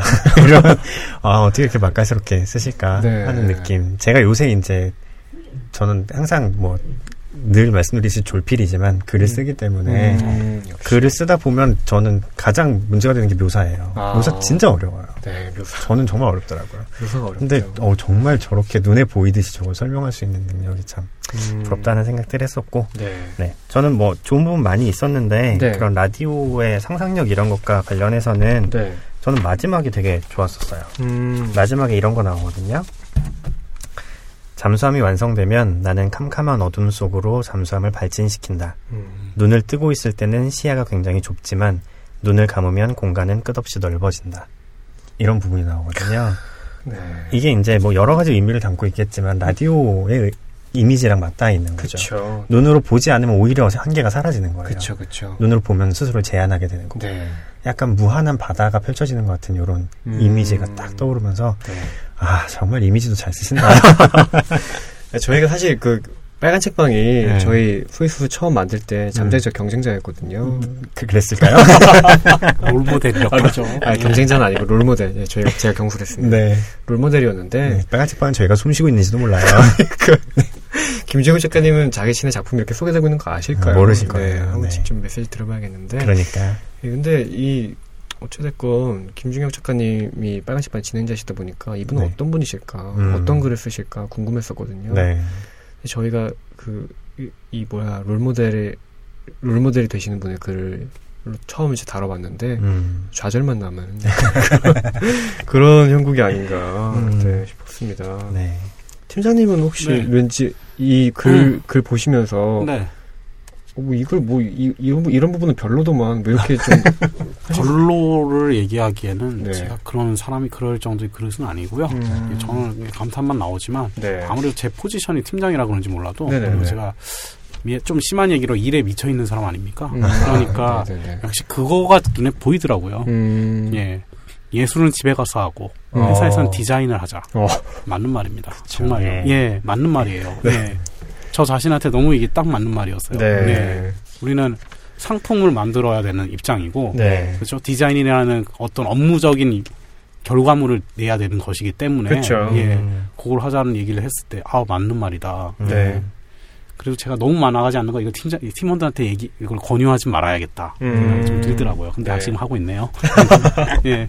그리고 네. 압축하지 않은 것은 죄악입니다. 음. 이 레스몰이라는 회사의 철학과 네. 나, 나가 얘기하는 부분인데 저도 이거에 정말 공감을 해요. 음. 어. 예, 정말 문장 줄이기 연습이 네. 그러니까 지금 그런 문학적인 게 아니라 업무할 때도 정말 중요하거든요. 아, 네. 그렇죠. 핵심적인 시- 그러니까 샘플을 그러니까 서술하는 그렇게 장황하게 얘기하는 것들을 딱딱딱딱 핵심만 얘기하면서 네. 예 그러면서 상대한테 쓸데없는 억지긴 말고 네. 효과적인 메시지 전달하는 기술은 네. 어디 가서도 필요한 부분이에요. 그렇죠. 그런 철학을 가지고 이렇게 일하는 사람 보고 네. 아이 사람 되게 좋다. 음. 예 그런 생각이 들더라고요. 근데 네. 불행하게 그러게요 아가씨를 만나서 이런 철학을 아마 그 부분은 그 얘기 들어도 그냥 그러게요 하면서 자기를 또 제3자화 시킬 텐데 네. 하여튼 저는 예 그분이 얘기했던 부분이 네. 너무 마음에 들었어요. 그 주인공은 내가 얘기하는 부분이요. 음. 음. 그쵸. 네.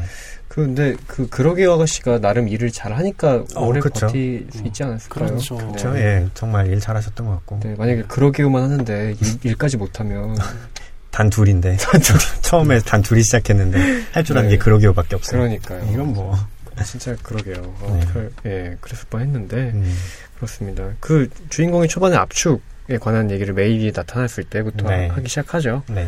우선 이제 주인공이 그 차리는 디자인 회사 이름이 음. 레스몰 디자인이죠. 그렇죠. less less가 less랑 small의 결합인 예. 형태인데요. 음. 어 이게 그 영어 잘하시는 선민 씨께서 한번 영어 하면 팀장님이시죠. 아. 원서를 읽으시는. 아 그쵸 그쵸 그쵸. 위대한 개츠비의 예. 막. 네. 레스몰 디자인의 레스몰이 어떤 뜻인가요? 방금 얘기하셨잖아요. less 줄이다, 작다, 작게 하다, 그리고 small 작은 거. 네. 음. 더 줄이라는 얘기의 음. 일종의 콩글리시 어법이죠. 이런 아, 부분을 별로 안? 씁니다. 아, 네. 그렇군요. 예. 네. less 다음에는 뭐 일본 비교 뭐지? 비교격 표현 뭐 than이나 뭐 이런 것들이 나오거나 아니면 뒤에 형용사가 붙든가 해야지 네, small이 네. 붙지 않거든요. 이런 네, 것들을 네, less 네. small이라고 하는 거는 네. 중의적 표현이고 저- 정확한 표현은 아니에요. 음. 네. 그렇게 만든 거고요. 그렇군요. 근데 이런 얘기 듣고 싶었나요, 저한테? 네, 한번 한번 짚고 넘어가면 좋을 것 같아서 정말 왜냐면. 예, 왜냐면 레스몰이라는 이제 들으시는 분들은 이게 네. 무슨 뜻인지 모르시는 분도 계실 수 있으니까 그렇죠. 네 그렇습니다. 그만큼 이 주인공은 음. 어, 작은 것이 아름답다. 그렇죠. 미니멀리즘을 네, 하고 미니멀리즘. 싶어 하는 거죠. 네. 실제로 중간에 이제 요만한 안테나 크기의 네. 라디오를 라디오를. 제작을 해서 네. 대박이 나잖아요. 그렇죠. 그러니까 어떻게 보면 이 주인공이 압축하는 압축 실용성, 음. 그다음에 미니멀리즘, 그다음에 적은 것이 더 많은 것이다. 뭐 음. 이런 철학이 들어간 상품이 히트를 치면서 음. 대박이 나게 되죠. 그렇죠. 네. 스티브 잡스가 진짜 좋아할 것 같아요 이런 사람. 그렇죠. 음, 예. 그렇죠. 음. 맞습니다. 거의 애플의 제품의 그 혁신과도 음. 같은 되게 잘 묘사가 돼 있어요. 뭐 그렇죠. 불티 불티나듯이 팔리고 음. 그렇게 되죠. 네. 네, 그렇습니다. 또 인상 깊었던 구절이 음, 성민 씨 뭐가 있으셨나요? 인상 깊은 건 뭐 너무 많아서 네네네. 네. 저는 몇 개만 얘기해 주시죠. 네. 네. 일단 그 문장 자체는 되게 짧은 문장인데 네네. 그거 있었어요. 뭐 어디 있는지 모르겠는데 네. 메이비는 라디오를 믿었고 좋아했다.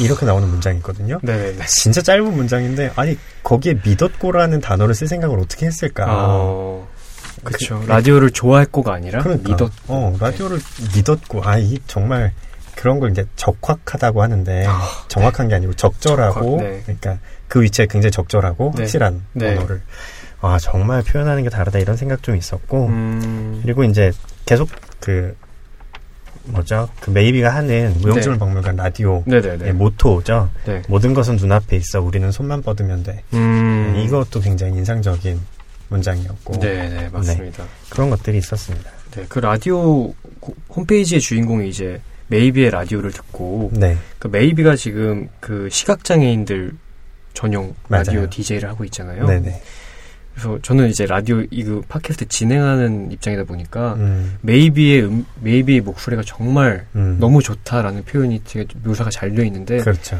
전이 메이비의 목소리가 너무 듣고 싶은 거예요. 음. 도대체 어떤 목소리일까? 음, 굉장한 저음이고 약간 구구님 비슷하지 않을까? 아, 구구님. 오. 구구님이라고 저희 디자인 팀에 멋진 네. 분이 한 분 계신데, 네네네. 네, 그분 목소리 멋있습니다. 저음이시고. 저음이시고. 그쵸 그쵸. 네. 그래서 약간 궁금하 굉장히 궁금했어요. 듣고 싶었고. 음. 네, 그랬었습니다. 그래서 그 아까 말씀해 주셨다시피 주인공이 그 메이비의 라디오 방송 홈페이지에 들어가는데 그 네. 홈페이지 하단에 이제 모든 것은 바로 눈앞에 있다. 음. 우리는 손만 뻗으면 된다라는 네. 문구가 적혀 있는 거죠. 그렇죠. 네, 그렇게 해서 어 이렇게 주인공이 메이비의 라디오를 듣고 음. 좀 좌절감도 느끼잖아요. 중간에. 그렇죠. 네, 네. 메이비가 이제 거기서 이제 설명을 하는 거죠. 이 무용지물 박물관이라는 코너가 네네네. 어떤 사물을 네. 말로 설명하는 코너인 건데, 그렇죠. 네, 처음에 이제 잠수함을 설명하는 걸 듣게 되죠. 그게 아마 음, 음. 96화인가 그럴 거예요. 네. 잠수함 설명하는 걸 한참 듣고 그 후에도 이제 다른 것도 설명하는 거 듣다가 음. 그 설명과 묘사가 너무 굉장한 거죠. 어. 이 디자이너가 듣기에. 네, 그렇죠. 저거 자체가 디자인이다 이런 생각이 드는 음. 거고 나름 디자이너의 열등감까지 느끼게 됩니다. 네, 맞습니다. 주인공이. 네. 그러면서 이제 메이비가 부탁했던 디자인을 거절하게 되는데 야, 네가 부탁한 거 못하겠다. 네, 맞아요. 네. 그 열등감이 그쵸 열등감을 느껴서 거절하게 되죠. 네. 그래서 네. 그 열등감이 무엇인지 좀 음. 궁금하기도 했었는데 네. 네, 또 팀장님 어떤 부분에서 혹시 인상 깊었던 게 있으실까요? 어, 전 다 얘기했는데요. 아, 아, 다 얘기하셨어요. 예, 음. 저는 아까 그 두 구절이 네. 가장 인상적이었어요. 아, 음. 팀장님이야말로 이 less small 네. 미니멀리즘을 추구하시네. 네, 그렇죠. 네. 그렇습니다. 압축, 압축이 생명이죠. 네. 네. 그렇죠. 처음 부분도 굉장히 좋았던 것 같아요. 앞에 첫 서문 네. 같은 그런 부분이죠. 이게 네. 되게 네. 그 원래 글이 그렇거든요. 저도 이제 글을 쓰면 가장 공을 많이 들이는 게 처음이에요. 음. 정말 한, 음, 한 100번 넘게 퇴고를 하게 오. 되는 네, 부분인데. 네, 네, 네. 왜냐면 이제 다음 부분 을 이어서 쓰려면 처음에 어떻게 쓰는지 읽어야 되니까. 근데 읽다 보면 계속 게 보이거든요. 그쵸. 네. 약간 그 수학 문제집 하면 그쵸. 제 앞부분만 많이 풀게 되고 뒷판만 그렇죠. 많이 풀고 약간 그렇죠. 요새 고1 교과서에 집합 안 나온다 그러던데. 네, 바뀌어가지고. 아, 네. 네. 하여튼. 그래서 첫 부분이 근데, 그래서 첫 부분이 되게 중요하거든요. 처음 네. 딱 읽었는데, 문장력이 좀 별로야. 그거 안 읽고 싶죠. 문장이 단단하지가 못해. 네, 맞아. 묘사도 별로고, 소설도 별로야. 네네네. 이미지가 안 떠올라. 이러면 당장 덮거든요. 그쵸. 근데 정말 좋습니다. 맞습니다. 첫 부분 정말 네. 좋고 궁금증이 딱 네. 예, 들게 만드는 네네. 문장이에요. 네. 첫 부분 정도는 세현 씨가 낭독해 주셔도 좋지 않을까요? 전문 서문 다요 아니면 예. 아다 제가 한번 낭독을 네, 해볼까요? 얼마 안 걸릴 것 같은데. 네, 한번 제가 서문을 청취자들이 궁금해하실 것 서문- 같으니까. 네, 아마 이 서문 듣고 이 글을 읽고 싶어지시는 분들 분명히 계실 것 같아요. 그러니까요. 네, 저희가 그랬듯이. 예, 네. 맞아요. 한번 서문 지금 제가 한번 읽어보겠습니다. 네. 모든 것은 눈앞에 있어. 우리는 손만 뻗으면 돼. 라고 메이비가 말한다. 그 목소리가 귓속에 울려 퍼지면 그의 겨울이 생각나고 그의 겨울을 생각하면 라디오가 떠오른다.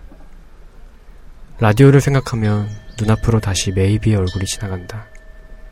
그러니까 메이비와 그의 겨울과 라디오는 일종의 삼각주인 셈이다. 강이 운반해온 모래가 바다 어귀에 쌓여 널찍한 삼각주가 되듯 메이비와 그의 겨울과 라디오는 내 머릿속의 삼각주가 되어 모래사랑처럼 평평한 기억의 평지를 만들어 놓는 것이다. 모래사장에 누군가 흘리고 간 반짝이는 동전 하나를 줍는 기분으로 쌓여있는 기억을 헤집으면서 나는 생각한다. 그렇지. 바로 그의 겨울이었지. 그의 겨울 메이비와 나는 라디오를 듣고 있었다. 역시 나같이 메마른 사람은 잘 모르겠어요. 예, 이렇게 카 할 정도는 모르겠고. 어. 예. 어, 예, 정말 성현 씨랑 저랑 그 제가 처음 출력해서 나눠드렸을 때 네. 놀라셨 잖아요. 아, 완전 장난 아니었죠. 예. 그 말의 리듬 같은 것도 굉장히 네. 살아 있고요. 네, 읽으면. 그렇습니다. 그리고 이미지가 딱 그렇잖아요. 그 네. 모래사장에서 반짝이는 동전 하나를 줍는 것 같은. 이 되게 일상에 파묻혀 있는 추억을 건져내는 거잖아요. 그쵸. 때그 겨울에 나는 베이비야 라디오를 듣고 있었지라는 게 음. 굉장히 반짝이는 순간인 거죠. 그쵸, 그쵸. 그걸 동전으로 표현해내는 이런 감각. 네. 이런 건 뭐, 아, 좋죠, 진짜. 저는 궁금한 게 이 글을 쓰면서 김주영 작가님이 글을 쓰면서 서문을 앞부분에 붙이셨는지 어쩐지 모르겠지만 음, 모든 것은 눈앞에 있어 우리는 손만 뻗으면 돼. 음. 이게 소설 중후반쯤에 나와 다시 한번 그렇죠. 나오잖아요. 예. 이게 앞부분만 읽다가 이게 무슨 말이지 했다가 뒤에 가서 그 앞, 앞에 있었던 문장이 다시 나오게 됐을 때 네. 되게 좀 저는 되게 그 순간 확 예, 게 그런 게. 있었거든요. 예. 되게 좋았고 좋았기도 하고 그쵸, 예. 그랬었던 것 같습니다. 음. 네. 그럼 어, 네. 그렇게 해서 근데 저는 사실 이 중간에 메이비가 라디오 하는 네. 부분에서 음, 어, 뭐, 뭐랄까요. 메이비가 라디오를 하면서, 뭐, 지금, 뭐, 들으시는 곡은 어떤 곡입니다. 이런 음. 설명 있잖아요. 네, 맞아요. 제가 실제로 여기 나오는 곡들 한번 다 들어봤어요. 아, 들어보셨어요? 근데, 아, 김주영 작가님이 그, 뭐죠? 신의 20일에서 어, 그 음악 칼럼도 쓰셨던 아, 분이기 그래요. 때문에, 네. 어. 음악에 대해서 주의가 또 상- 상당히 깊으시거든요. 오. 그래서 이 음악을 듣고 메이비가 음악에 대한 느낌을 묘사하잖아요. 네. 아, 그 주인공이, 네. 주인공이 이제 느끼죠. 음. 뭐 음악을 들었는데, 음, 뭐 새벽녘이 떠오르고, 음. 뭐 풀벌레 소리 네. 냄새가 나고, 네. 진짜 음악에 대한 묘사를 굉장히 잘하신 것 같다. 아. 실제 음악을 들어보니까 진짜 그 주인공이 느낀 감정과 어. 똑같은 비슷한 감정이 들더라고요. 어, 아, 그래서 아마 좀 감탄을 하게 되는 뭐 그런 아. 부분이 있었, 있었던 것 같습니다. 아, 또 네. 음악을 들어야 되는군요. 그 무라카미 하루키도 굉장히 재즈 이런 거 네. 많이 듣고 좋아하기로 네, 유명하잖아요. 실제로 재즈 그 재즈바를 잠깐 운영하기도 했었고, 음. 네, 그렇게 해서 주의가 깊은 걸로 알고 네, 있습니다. 항상 소설에도 음악들이 등장하는 걸로 네, 그렇죠. 알고 있고. 네, 네, 네. 그렇습니다. 어, 그래서 이 무용지문 박물관이 우리에게 말하고 싶었던 것 도대체 뭘까? 음, 한번 이제 마무리 정리를 하고 네. 넘어가야 될 것 같은데요. 네. 팀장님은 네. 이 김주영 작가가 무용지문 박물관을 씀으로써 네. 우리에게 어떤 얘기를 하고 싶었던 걸까요? 네. 저는 오늘 방송하면서 평소에도 느낀 거지만 네. 오늘 확실하게 느꼈는데 네. 여러분 두 분하고는 좀 달라요. 진짜 예 저는 네. 그런 연출의 효과 하나하나를 곱씹는 타입이 좀 아니에요. 저는 어, 그런 것들 물론 세세하게 많이 신경 쓴 거에 대해서는 감사하고 네. 그런 것들에 대해서 많이 했다 그- 그렇게 배려나 이런 것들에 했다는 거에는 되게 중요하게 생각을 하는데 네. 네. 네. 저는 좀 약간 이기적인 인간인지 몰라도 네. 저한테 다가오는 메시지 그거 하나가 중요해요. 저는 어. 그분의 의도가 어떤 것이든 간에 네. 저한테 긍정적인 영향으로 갔을 때 그거 하나만이 저한테 중요하거든요. 네. 네. 음. 그거를 곱씹어서 그런 판단으로 제가 이 글을 봤을 때 느꼈던 점은 네.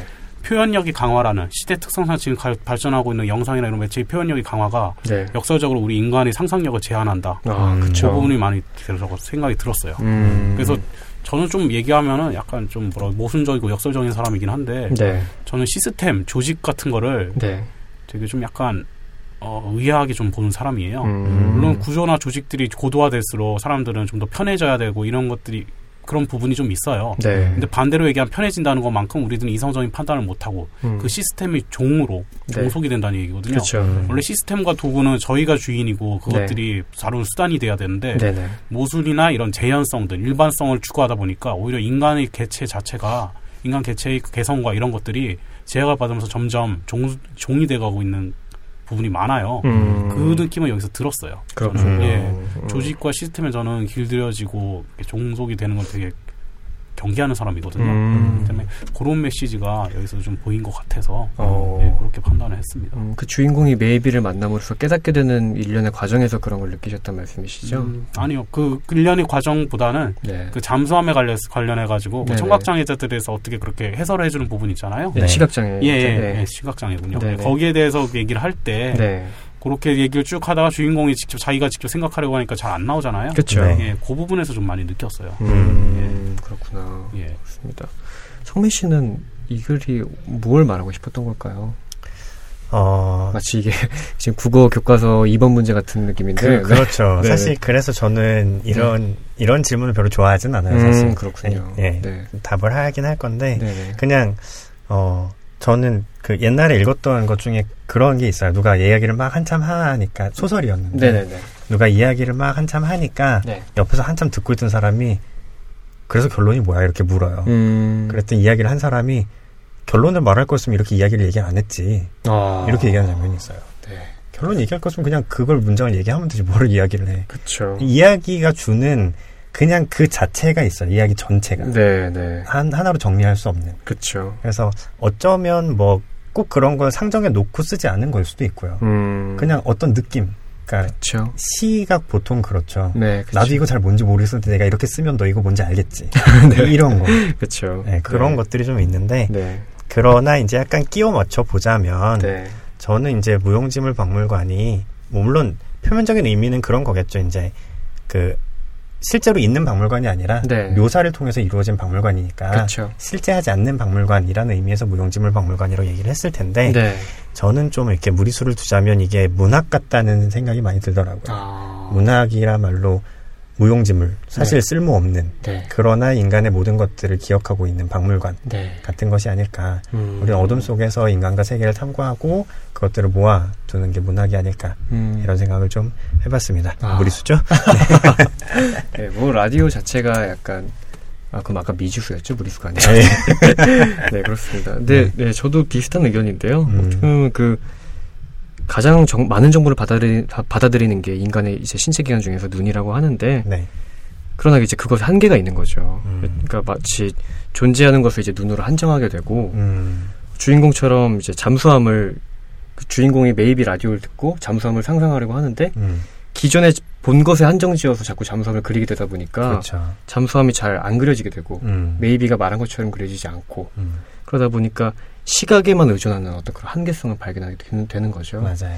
사실 제가 디자인의 사전적 정의도 찾아봤는데 디자인이라는 건 주어진 목적을 조형적으로 실체화하는 것이라고 합니다. 근데 음. 그런 면에서 어떤 메이비의 라디오를 진행하는 방식, 음. 그다음에 시각장애인들에게 어떤 사물, 음. 정말 보이지 않고 누군가에게 무용지물 보이는 사람들에게는 무용지물일 수 있지만 네. 시각장애인들 시각장애인들에게 상상의 어떤 여지를 만들어주고 음. 그 물체를 설명해주는 이런 과정을 이제 주인공이 하나의 디자인으로 음. 느끼게 되고 거기 상대적 박탈감, 열등감을 느끼게 되고 그렇죠. 디자인을 이제 안 하게 되는 거죠. 음. 디자인을 하긴 하실 거예요, 계속. 그렇죠. 그, 그 물건의 디자인을. 네, 그렇죠. 이제 네. 집그 뭐지 네이비가 부탁한. 부탁한 라디오 네. 디자인을 이제 안 하게 된다고 하는 건데 음. 뭐 회사 그러게요 아가씨도 먹여 살려야 되고. 그렇죠. 회사 하셔야죠. 그러게 아가씨가 있는 한 아마 회사는 계속 굴러가겠죠. 그럼요. 네. 네. 그렇습니다. 근데 저도 성민 씨가 말씀해 주셨다시피 김주영 작가가 라디오 라디오 얘기를 빌려왔지만 결국엔 문학에 대한 얘기를 하고 싶었던 게 아닌가. 음. 네.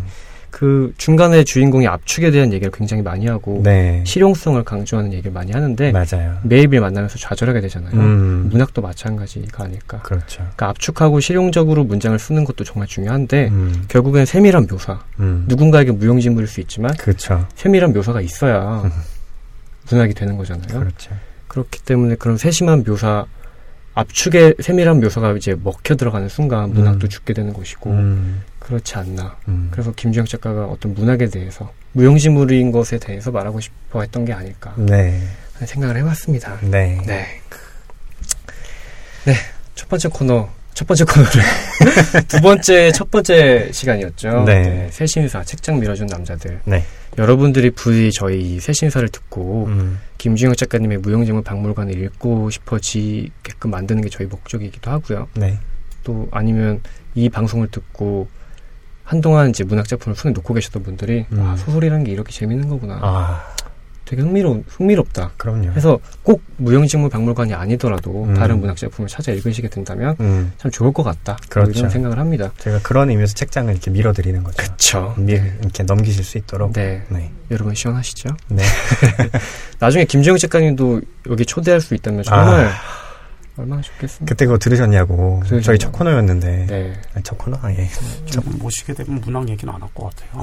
개인적인 얘기를 하겠지. 네. 음. 저 뭐 그때 들으셨냐고 물어봤 물어봤는데 아 나 그때 술 마시고 있었다. 뭐 아. 저희 하는 것 모르실 수도 있죠. 그렇죠. 저희 숨 쉬는지도 모르시니까요. 네.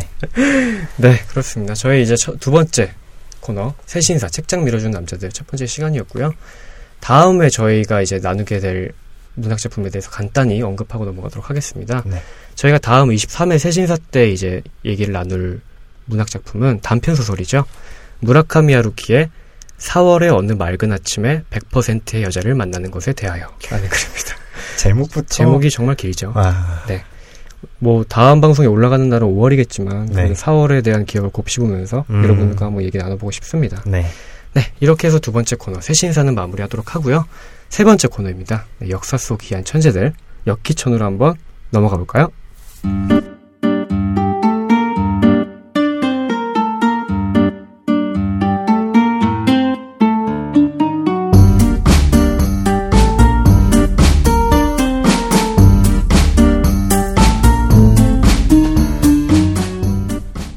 네, 세 번째 코너죠. 역사 속 귀한 천재들 역기천으로 넘어왔습니다.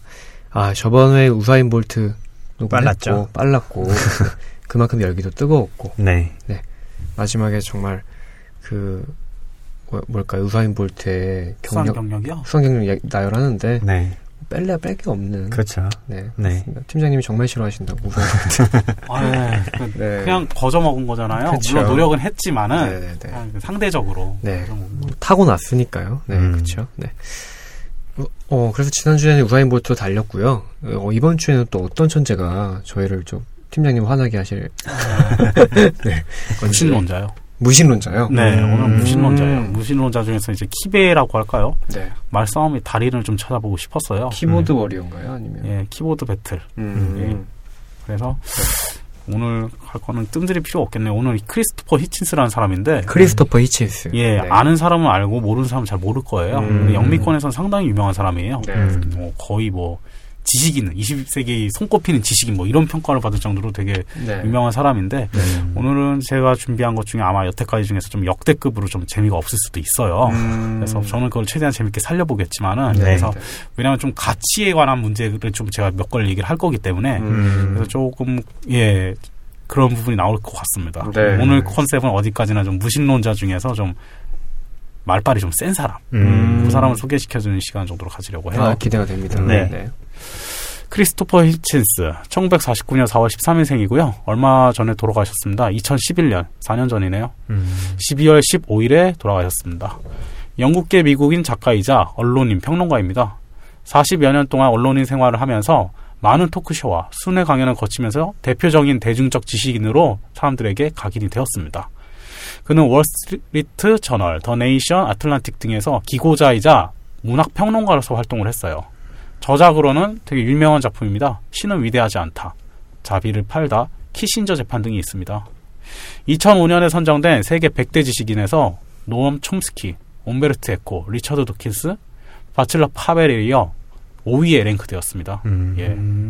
앞에 있는 분들 좀 쟁쟁하죠. 촘스키나 움베르토 에코. 리처드 도킨스 어, 다 알죠. 리차드 도킨스도 무신론자 아닌가요? 맞아요. 어. 예, 근데 이 사람은 좀 그, 그와 리처드 도킨스 얘기도 좀 뒤에 있으면 좀 나오는데요. 좀 더 과격한 사람입니다. 이 사람은.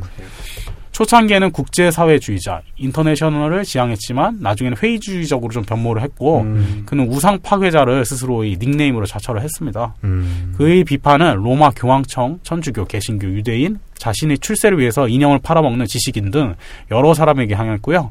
그는 또 공개석상에서 유대인을 혐오할 자유도 보장해야 한다는 취지 발언을 해서 화제가 되기도 했습니다. 네, 그의 생애에 대해서 좀 말씀드리겠습니다. 1949년 4월 13일 영국에서 태어났고요. 아버지, 어머니 어, 모두 예 제2차 세계대전 당시에 스코틀랜드 쪽에서 그때 살고 있었어요. 음. 근데 그때 거기서 만나서 결혼해서 크리스토퍼 히치를 낳았습니다. 음. 예. 그래서 어려서 그는 아버지 그 임지 군인이니까 네. 임지를 따라 해군 기지가 있는 지역으로 이주하면서 성장을 했어요. 그의 아버지 쪽 선조들은 어, 기독교 쪽이군요. 음. 침례교 신자들과 칼뱅주의 신자들이 있었대요. 음. 항상 이렇게 선조들이 종교 쪽으로 좀 치우치면은 음. 그 엇나가는 경우가 좀 있는 것 같아요. 어. 어머니 쪽은 또 유대교 가문이었다고 하네요. 근데 아까 무슨 공개석상에서 유대인 혐오 네, 하지 않았었나요? 네 맞아요.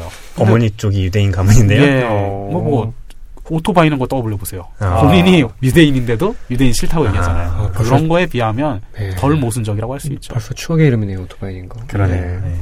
그는 어려서 기독교 종교 학교를 다니면서 신앙 교육을 받았지만 하나님을 비롯한 신에 대한 의문을 품기 시작했어요. 어렸을 때부터 그랬대요. 음. 예.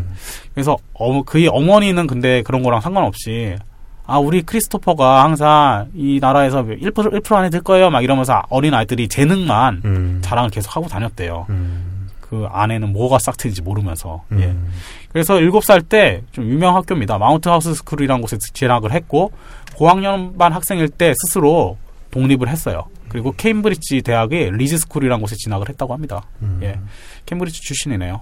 그 school 과정을 마치고 옥스퍼드 대학의 베일리얼 대학으로 진학을 했고요. 케임브리지에다가 옥스퍼드까지 갑니다. 음. 그리고 그는 이제 스티븐 루크의 지도하에 그 지도자 이름이었나 봐요. 교수님 이름. 네. 지도 교수 이름에 철학, 정치, 경제 사상 등을 공부하고 문학 서적으로는 조지 오웰의 저서들을 깊이 탐독했다고 해요. 음. 예, 조지 오웰을 좋아했다는 것부터 좀 느낌이 오네요. 음. 동물농장 이런 것들이 은근히 음. 좀 신, 그 유일신 그리고 종교에 대해서 약간 거리가 있는 책들이잖아요. 네. 음. 예.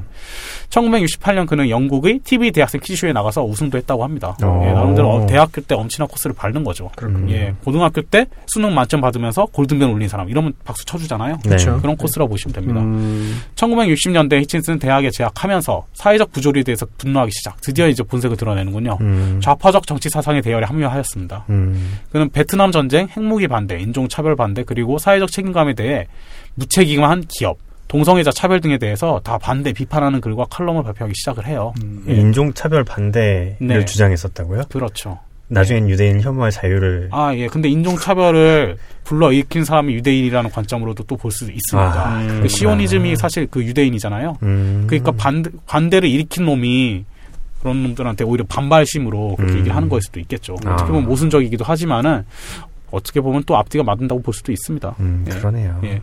이때부터 그는 정치적으로 대항하는 저항 운동에 적극 참여해서 예, 아 진짜 운동권 중에 운동권인 것 같아요. 음. 60년대 70년대를 보냈대요. 우리나라랑 아. 좀 비슷한 시, 거의 시점이네요. 뭐 히피 시대를 보냈네요. 예. 음. 65년에 그는 영국 노동당에 가입하여 노동 활동도 참여를 했고요. 어. 근데 대다수 노동 학생들이 조직 때문에 눈에 뜨던 그는 어 영국 초- 당시 영국 총리네요. 해럴드 윌슨의 베트남 전쟁 파병을 당내에서 적극 방대했다고 합니다. 음. 예. 그래서 추방됐어요. 아. 반대도 너무 노골적으로 심하게 하면은 음. 예, 정부가 가만히 안 있죠. 음. 예. 그래서 다른 노동 운동가 등과 함께 추방됐습니다. 저희 나라 뭐 민노당 뭐 이런 쪽 극진적으로 이렇게 막 노동하는 분들이 민노당이나 뭐 이런 곳에 또 있을 수 있잖아요. 음. 네. 그런 케이스로 보시면 될 것 같습니다. 음. 네. 그 후에 계속 더 엇나갑니다. 러시아의 혁명 서적과 소련의 반체제 혁명가들이 서적을 영어로 번역, 소개해서 사람들한테 알리는 그런 활동을 많이 했어요. 그쵸. 예. 이제 이런 게 얼마나 좋으니까 음. 이런 자본주의 쪽 말고 이런 쪽도 좀 많이 봐라 하면서 네. 적극 그렇게 홍보하는 역할을 했대요. 음. 1960년대 당시 히친스의 정치적 이데올로기는 트로츠키주의자라고 합니다. 음. 트로- 그리고 안티 스탈린주의 사회주의를 지향했대요. 네. 이렇게만 얘기하면 잘 모르실 거예요. 트로츠키가 뭐야? 스탈린 뭐야? 이름만 들어봤는데 이러는데 음. 트로츠키주의자라고 하는 거는 간단하게만 설명드리면 극좌 모험주의. 음. 예, 좌 쪽으로 가장 치우쳐 있는 중에서도 요행을 바라는 모험주의예요. 어. 조금 설명을 드리면 좀 덧붙여서 좀 풀어서 얘기하면 이런 거예요. 아 러시아 내에서만의 공산당 혁명을 성공하지 못해. 그러니까 음. 전 세계를 먼저 공산화 시켜야겠어. 어. 그러니까 전 세계를 공산화 시키는데 아프리카처럼 미개한 놈들은 그런 뭐 주, 민주적인 그 사상을 좀 나중에 가르치자. 어. 그리고 자본주의가 발달한 놈들에 대해서는 부르주아를 철저하게 미화하게 만들자. 그렇게 동시다발적으로 좌파적으로 만들자. 이게 극좌 모험주의, 트로츠키주의입니다. 굉장하네요. 상당히 위험한 거고요. 이 트로츠키주의라는 거는 공산 지금의 공산권이라고 할까요? 사회주의 쪽 계열에서도 중국이나 러시아 쪽에서도 네. 자본주의 쪽에서도 모두한테 디스당하는 음. 그 트로츠키주의라는 것 자체가 욕이나 마찬가지예요. 어. 예. 그 정도로 허황된 그런- 음. 그런 사회주의적 입장에서도 되게 웃기는 소리로 네. 파악, 파악하는 것이에요. 음. 그리고 안티 스탈린주의라고 할 때 스탈린주의를 얘기를 하자는, 하자는 얘기는 네. 스탈린주의라고 얘기하는 것은 음, 이거 트로츠키 반대예요. 네. 국내적으로 음. 예. 한 명이 절대자가 되게 성- 생긴 다음에 그걸 좀 분배시키자. 음. 한 명이 어, 일시적이지만은 네. 절대적인 역할을 하자. 뭐 그런 얘기예요. 근데 그 절대적인 역할이 북한이 김일성 정도까지는 아니고요. 음. 예. 그냥 그거보다 좀 더 일단은 그 공산주의를 만들기 위해서 필요한 필요악 정도로 보시면 될 것 같아요. 네. 음. 실제 이 트로츠키와 스탈린에 대해서 잠깐만 말씀드리면 역할 이 둘의 관계를 보면 우리나라로 따지면 정도전과 이방원으로 보시면 됩니다. 음. 트로츠키라는 사람이 예 레닌과 손을 잡아가지고 수상적 수상 그 재상 같은 역할을 했어요. 네. 그런 식으로 해서 러시아를 소- 공- 공산화 시키는데 성공을 했는데 네. 네. 음. 결국 현실적인 면에서 여러 가지 저항을 부딪히고 그걸 억지로 그렇게 이론적으로 끌고 가려고 하다가 음. 스탈린이라는 사람한테 만나면서 소위 말해서 많이 털렸어요. 어. 예, 스탈린이 현실 노선에 결국 사람들이 다 뺏기고 자신의 기득권들이랑 결국 추방당했거든요. 네. 음. 그런 관계로 보시면 좋을 것 같습니다. 음. 예. 네, 간단히 그 번외적인 얘기를 좀 했고요. 계속 그 크리스토퍼 히친스 얘기 좀 하겠습니다. 네. 예. 나중에는 크리스토퍼 히친스는 유대인을 혐오할 권리를 주장했다고 아까 말씀드렸죠. 네. 그래서 이제 로마 가톨릭 이슬람교는 종교 전체에 대한 회의주의로 변모해 가요. 음. 기독교만 얘기하는 게 아니고 전부 다. 예. 그리고 히친스는 옥스퍼드 대학에 재학, 재학 하면서 국제 사회주의 잡지 기사로 기자로 일을 해요. 네네. 예, 이제 자신이 이 고결한 사상을 아무래도 영국에만 놔두면 안 될 것 같아. 음. 세계로 뻗치자. 뭐 이런 마음들이었나 봐요. 음. 네, 그래서 대부분 영국 사회주의 노동자당을 결성하는데 참여했던 그런 기자들 출신이라고 합니다. 네. 방금 그 잡지에 대해서는. 음. 그래서 뭐 소련, 중국 중심의 공산주의 국가를 옹호하거나 방어하는 데는 부정적이고 순수 노동자 국가를 지향을 했대요. 음. 예, 아직 이성주의라자라고 하죠. 아까 음. 트로츠키주의자라고 얘기했잖아요. 네. 네, 모험주의자입니다. 예. 1973년 옥스퍼드 대학 베일리얼 컬리지를 졸업하고 마침내 대학을 졸업했습니다. 음. 뉴 스테이츠맨이라고 하는 그 잡지사예요. 네. 거기 입사해서 기자로 활동을 했습니다. 예. 그래서 재직 시절 중에 미국의 유명한 사람이죠. 헨리 키신저 음. 예, 장관이었던 사람입니다. 그리고 베트남 전쟁, 기독교 등을 비난을 합니다. 음. 예, 그런 활동을 많이 했어요. 주로 사회적인 활동을 많이 했어요. 음. 그리고 미국으로 건너가서도 미국의 그 뉴 스테이츠맨지의 미국 지사에서 미국으로 건너가서 활동을 합니다. 음. 거기서 이제 거의 하- 그 사내 지사라고 얘기를 하죠. 우리나라에서도 가끔 특파원들 있잖아요. 네. 그런 식의 활동을 많이 했어요. 음. 네. 가- 그 특유의 강렬한 논조로 음. 예. 로널드 레이건 아니 타국의 대통령인 뭐 조지 부시 이런 사람 디스를 하는 거예요. 어. 우리나라도 지금 뭐 구로다인가 그 사람 있잖아요. 네. 와가지고 일본의 뭐 산케이나 이런 쪽 사람이 네. 음. 우리나라를 막 욕하면은 저희가 엄청나게 과격하게 반응을 하잖아요. 그쵸. 그거를 그 당시부터 한 거예요. 음. 참 대단하죠. 예. 굉장하네요. 예. 이야. 단지 저희랑 일본 사이가 안 좋지만 영국과 미국은 그렇게 사이가 안 좋은 건 아닌 네. 그렇잖아요. 그런 네. 관계 그 정도 차이가 있을 것 같아요. 음. 그래서 기독교 근본주의자들이나 이제 미국의 그런 아무래도 유대인들이 많으니까 음. 그런 정책에 대해서 계속 비난을 합니다. 음. 그 비난을 하는데 용케 이게 사람이 개성으로 남게 돼서 그래서 거기에 대해서 이제 인지도가 많이 쌓이게 됐어요. 음. 그러다 보니까 배니티 페어라는 유명 잡지 편집인으로 활동도 하고요. 네. 결국은 2007년에는 히친스는 미국 시민권자가 됩니다. 음. 그리고 이제 후버 연구소라고 유명한 연구소의 회원이 됐어요. 음. 2000년대 이후에 그는 이제 사회주의자, 아까 극좌 모험주의라고 했었죠. 네. 거기서 이제 회의주의자, 아 그냥 왜 살지? 뭐 자유주의자.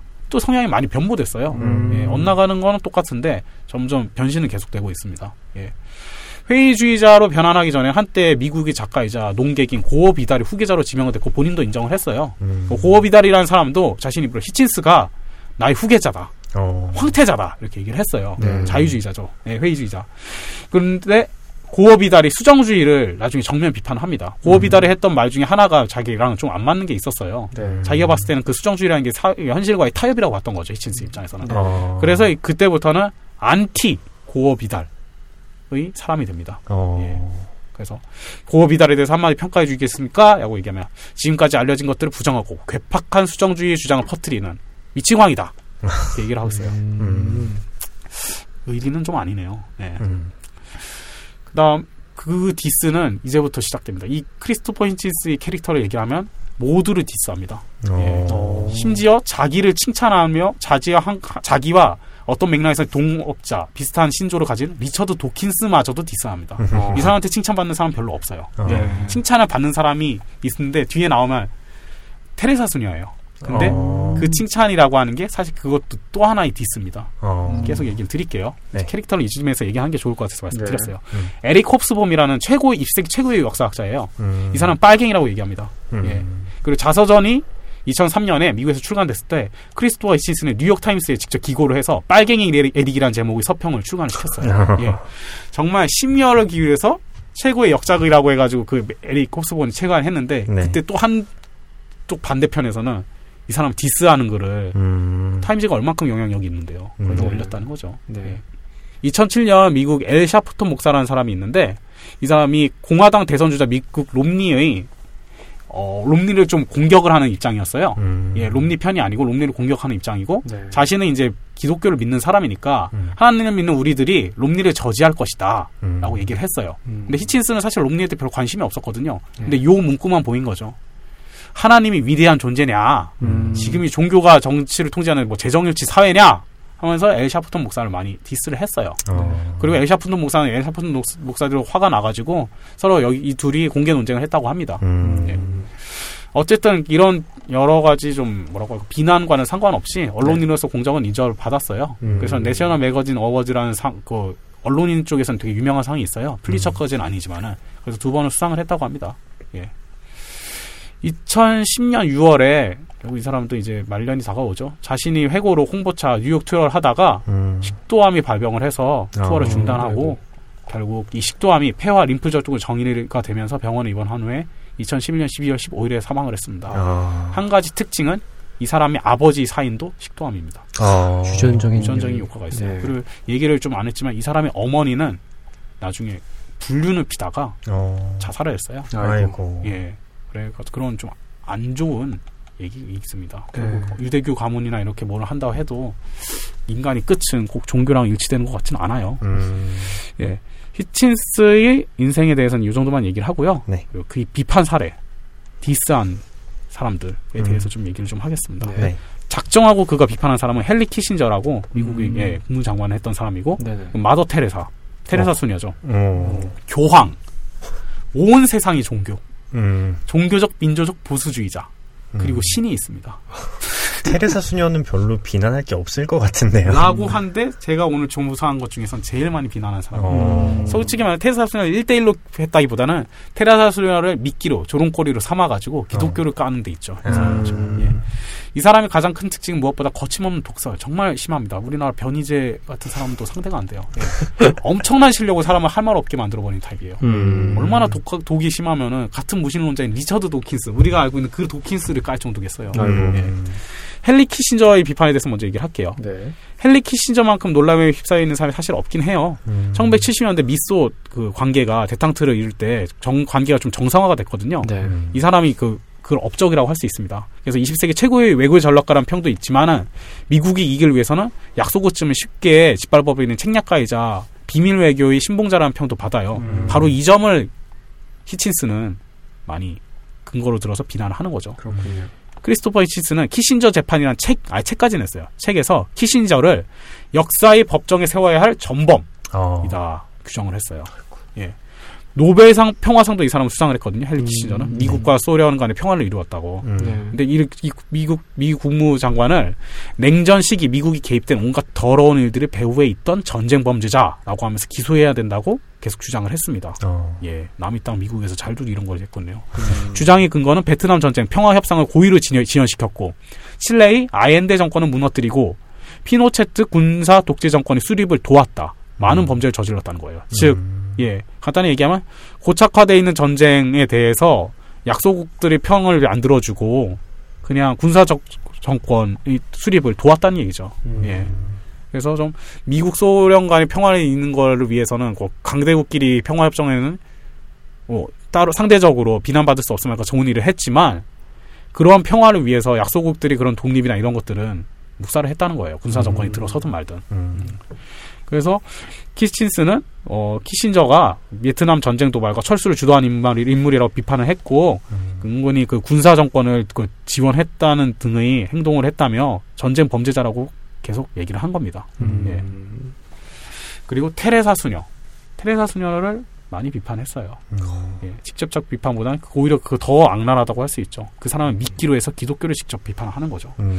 2001년에 마더 테레사에 대해 로마 교황청에서 시성, 정말 성자다라고 음. 그런 시성이란 칭호를 부여하려고 하자 테레사 그는 테레사 수녀의 의혹들을 지적을 하면서 반대 주장을 펼쳤어요. 어. 이런 걸 받을 사람이 아닙니다라고 하는 거죠. 음. 예.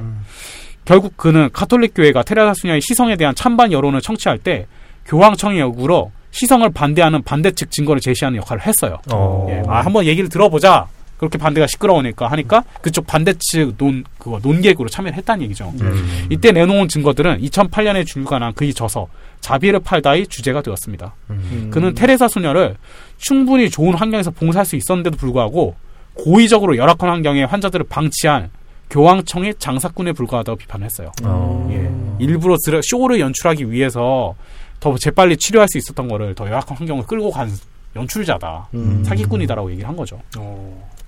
2007년 8월에는 오랫동안 하나님을 겪으려 해도 하나님이 보이지 않는다며 고통을 호소한 테레사 수녀의 편지가 공개가 된 적이 있어요. 음. 이때가 테레사 수녀의 10주기를 기념해서 발간된 책 속에 테레사 수녀가 신부에게 보낸 40통의 편지 중에 하나였다는 거거든요. 네. 예.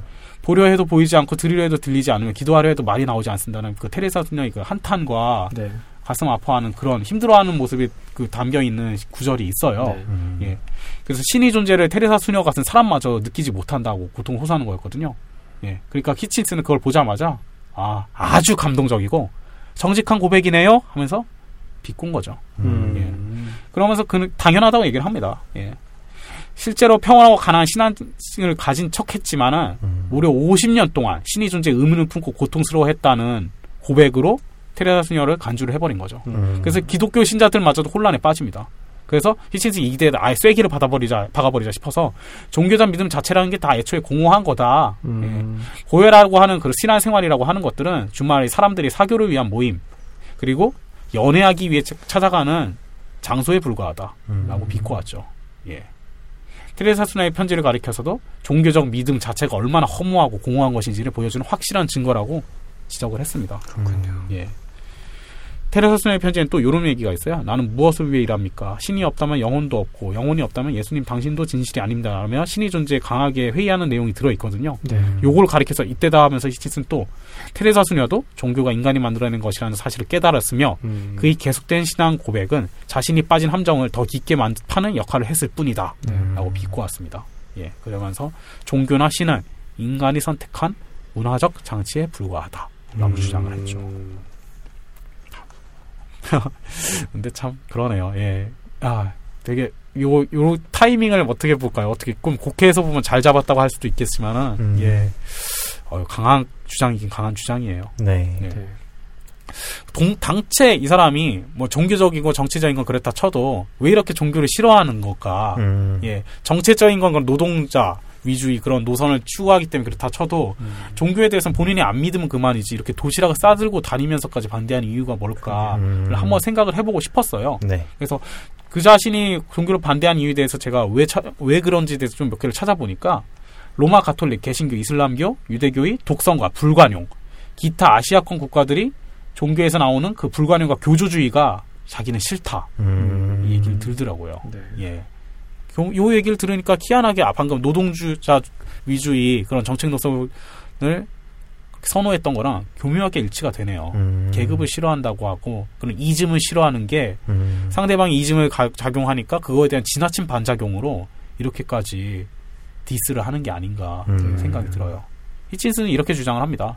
고대의 신앙인들은 자연 현상의 이치를 모른 채 신의 이야기만 들었던 인류의 선사시대에 살았습니다. 음. 그러나 다윈이 인간의 기원을 설명했고 아인슈타인이 우주의 시작을 밝혔기 때문에 맹목적인 신앙에 대한 변명은 설 자리를 잃어버렸습니다. 음. 그는 종교와 신앙은 인간이 공고강이 만들어낸 허상이라고 얘기를 했어요. 음. 그는 사회주의자에서 자유주의, 회의주의를 전향한 뒤에도 종교에 대한 비판만은 계속 유지를 했습니다. 어. 예. 그게 제일 유명한 저서죠.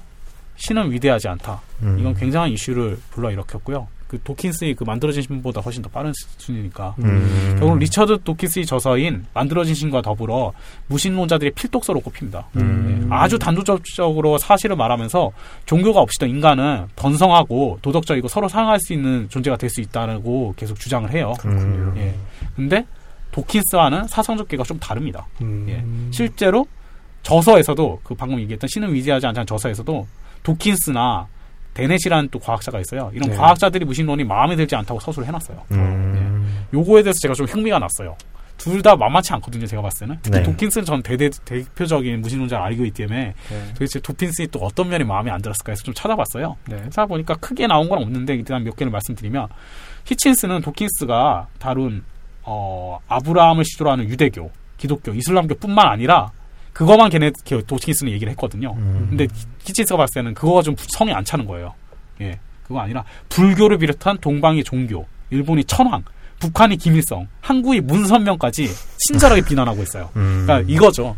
아, 도킨스 왜 얘네들은 안 찾았어? 음. 얘네들도 문제란 말이야 하면서 긴- 진짜 일일이 하나 한국의 문선명까지 음. 신이 예, 저서에 비, 비난을 했어요. 음. 히친스가 그이 책에서 도킨스는 언급한 분도 약간의 차이를 암시, 그 도킨스와의 약간의 차이를 암시합니다. 그는 무신론자들이 영리한 사람을 자처하며 우쭐거려도 된다는 도킨스 교수와 데니얼 데넥 교수의 비굴한 주장을 내가 몹시 싫어하는 사실도 지속적인 논쟁의 주제 중 하나이다. 음. 예, 잘난 척하지 말라 이거죠. 음. 예, 그게 무슨 벼슬이라도 되는 거냐? 당연한 얘기인데 네. 왜 그걸 잘난 척하면서 뭐라도 있는 것처럼 얘기를 하냐 이거예요. 네.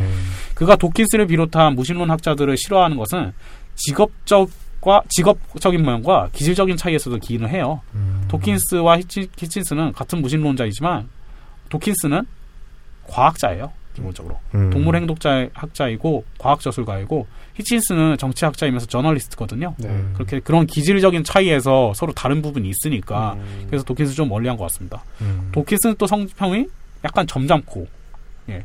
그리고 굵게 굵게 논지를 전개하고 타입이고요. 논리적인 타입이고, 히친스는 매우 까칠하고 날카로운 표현들을 동원하는 좀 운동권 출신 사람이에요. 음. 그렇죠. 자, 다시 원래대로 돌아갔습니다. 유신론자에 대하여 그가 히친스가 하는 주장을 간단히 하면 좋다. 당신들 만대로 신이 있다고 치자. 음. 그런데 그 신은 이러저러해서 전혀 위대하진 않아. 음. 위대한 존재는 아니야. 이렇게 얘기합니다. 네. 저술가로서 면도 도킨스보다 상당히 공격적이고 열정적이고요. 예. 또 몇 가지 기타 사례를 얘기하면 우리나라랑 좀 연관이 많습니다. 음. 1985년 2월에 김대중 전 대통령이 미국에서 망명, 미국 망명에서 한국으로 돌아올 때 혹시 전두환이 안기부를 통해서 암살을 할까봐 어. 그 옆에 김대중 대통령 옆에 딱 동행한 미국인들 중에 한 명이에요. 어. 예, 동행했어요. 죽일 테면 죽여봐. 날 먼저 죽여야 될 거야. 이러면서 옆에 딱 팔짱 끼고 간 거죠. 네. 음. 1983년 8월 그 필리핀의 민주화 운동가인 베니그노 아키노 상원의원이 3년간의 미국 망명을 마치고 귀국한 공항에서 암살된 전례가 있었기 때문에 음. 김대중 대통령도 암살될까봐 그 당시 대통령 아니었지만 옆에 붙어 있었던 거죠. 음. 실제로 안기부 요원들이 안기부 요원들과 경찰들이 미국 인사들과 몸싸움을 하면서 김대중 대통령을 다시 잡아갔어요. 음. 그리고 히치슨 그때 김대중 씨가 서울이 공항에서 다시 붙잡혀 가던 그 순간에 그와 함께 있었다는 건 나한테는 자랑이다라고 음. 얘기를 했습니다. 음. 결국 그 뒤에는 전두환 정권 바뀌었으니까요. 음. 예. 음, 네. 그리고 말년에는 또 네오콘 편에 서서 이 미국이 이라크 침공을 또 옹호하는 분위기로 전향을 했어요. 평소 그의 행적과는 좀안 맞아요. 그러게요. 예, 원래는 미국을 까야 되잖아요. 네. 예, 근데 그렇게 말년에 좀 정신이 희끗희끗했나. 음. 예, 그렇게 전향했다고 이걸 엄청 먹었어요. 음. A형가이가 A형가이자 애주가였으며 그 때문에 식도암이 걸린 것이 음. 이제 전, 전이 되면서 이제 사망한 게 아닌가라고 음. 얘기를 해요. 아. 네. 예. 여기에 대해서 좀 재미있는 일화들이 있어요. 기자가 그, 아치, 그 집에 아침에 이제 인터뷰를 하러 갔어요. 네. 근데 이미 술에 취해 있었대요. 어. 그래서 이제 파티에서도 역시 술에 항상 취해 있었고, 그냥 항상 술에 취해 있었대요. 음. 인터뷰할 때. 그래서 잠깐 2층에 올라가더니 순식간에 기자가 이제 인터뷰를 해야 되니까 네. 음. 기사를 이제 써- 제출을 해야 되잖아요. 네. 순식간에 퇴고할 필요도 없는 기사를 잡지사에 뚝딱 써서 보내버렸대요.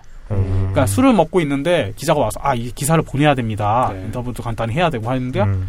아 나 이 시간에 술 먹을래 하면서 술 먹은 상태에서 완성본이 기사를 써서 음. 야 이거 가져가고 나는 술 먹을 테니까 인터뷰했다고 쳐 이랬다는 거죠. 음. 그 후에는 건강을 위해 앞으로는 샤워할 때 담배를 피지 않겠다라고 선언하기도 합니다. 샤워할 때 담배 피는 사람도 있나? 원래 폈다는 얘기잖아요. 예 맞아요. 이게 불이 붙나요? 아니 이게 그동안 입에 딱 굴면서 샤워를 했다는 얘기인데 네. 이걸 무슨 대단한 선언을 했다는 듯이 그러니까요. 얘기를 했다네요. 네. 예. 도킨스는 어, 크리스토퍼 힌친스 장례식 때 참여를 했다고 합니다. 리처드 음. 도킨스가 그래서 한마디 남겼대요. 잘 살았어요. 음. 예. 그게 이제 이 사람한테 보내는 마지막 인사였다고 합니다. 음. 예. 여담으로 그의 동생인 히친스의 동생인 피터 히친스는 보수적이고 독실한 기독교인이라고 합니다. 어. 어, 예, 이 히친스만 좀 유별난 존재라고 할 수 있겠네요. 그러네요. 음. 예. 히친스에 대한 평가를 마지막으로 오늘 역기차는 끝내려고 합니다. 네. 무신론 논객으로 유명한 리처드 도킨스는 히친스를 우리 시대 최고의 연사, 동료 기수이자 신을 포함한 모든 폭군들에게 대항한 용감한 전사라고 음. 높이 평가를 했어요. 어, 리처드 포스너라는 사람은 그를 최고의 지식인 중에 한 사람으로 꼽았어요. 음. 히친스를요. 음. 그래서 2005년 인터뷰에서 그는 주저 없이 어, 히친스를 가리켜 보수적 정치관을 지녔지만 시대를 읽는 감각이 뛰어난 예, 역사 속의 지성인이다라고 음. 얘기를 했다고 합니다. 어. 예. 오늘은 좀 종교에 관련된 얘기를 하느라 약간 딱딱했던 부분이 없지 않아 있었던 것 같은데요. 음. 예, 이렇게 유명한 사람들을 좀 디스했던 음. 예, 진짜 아가리 배틀인 1인자?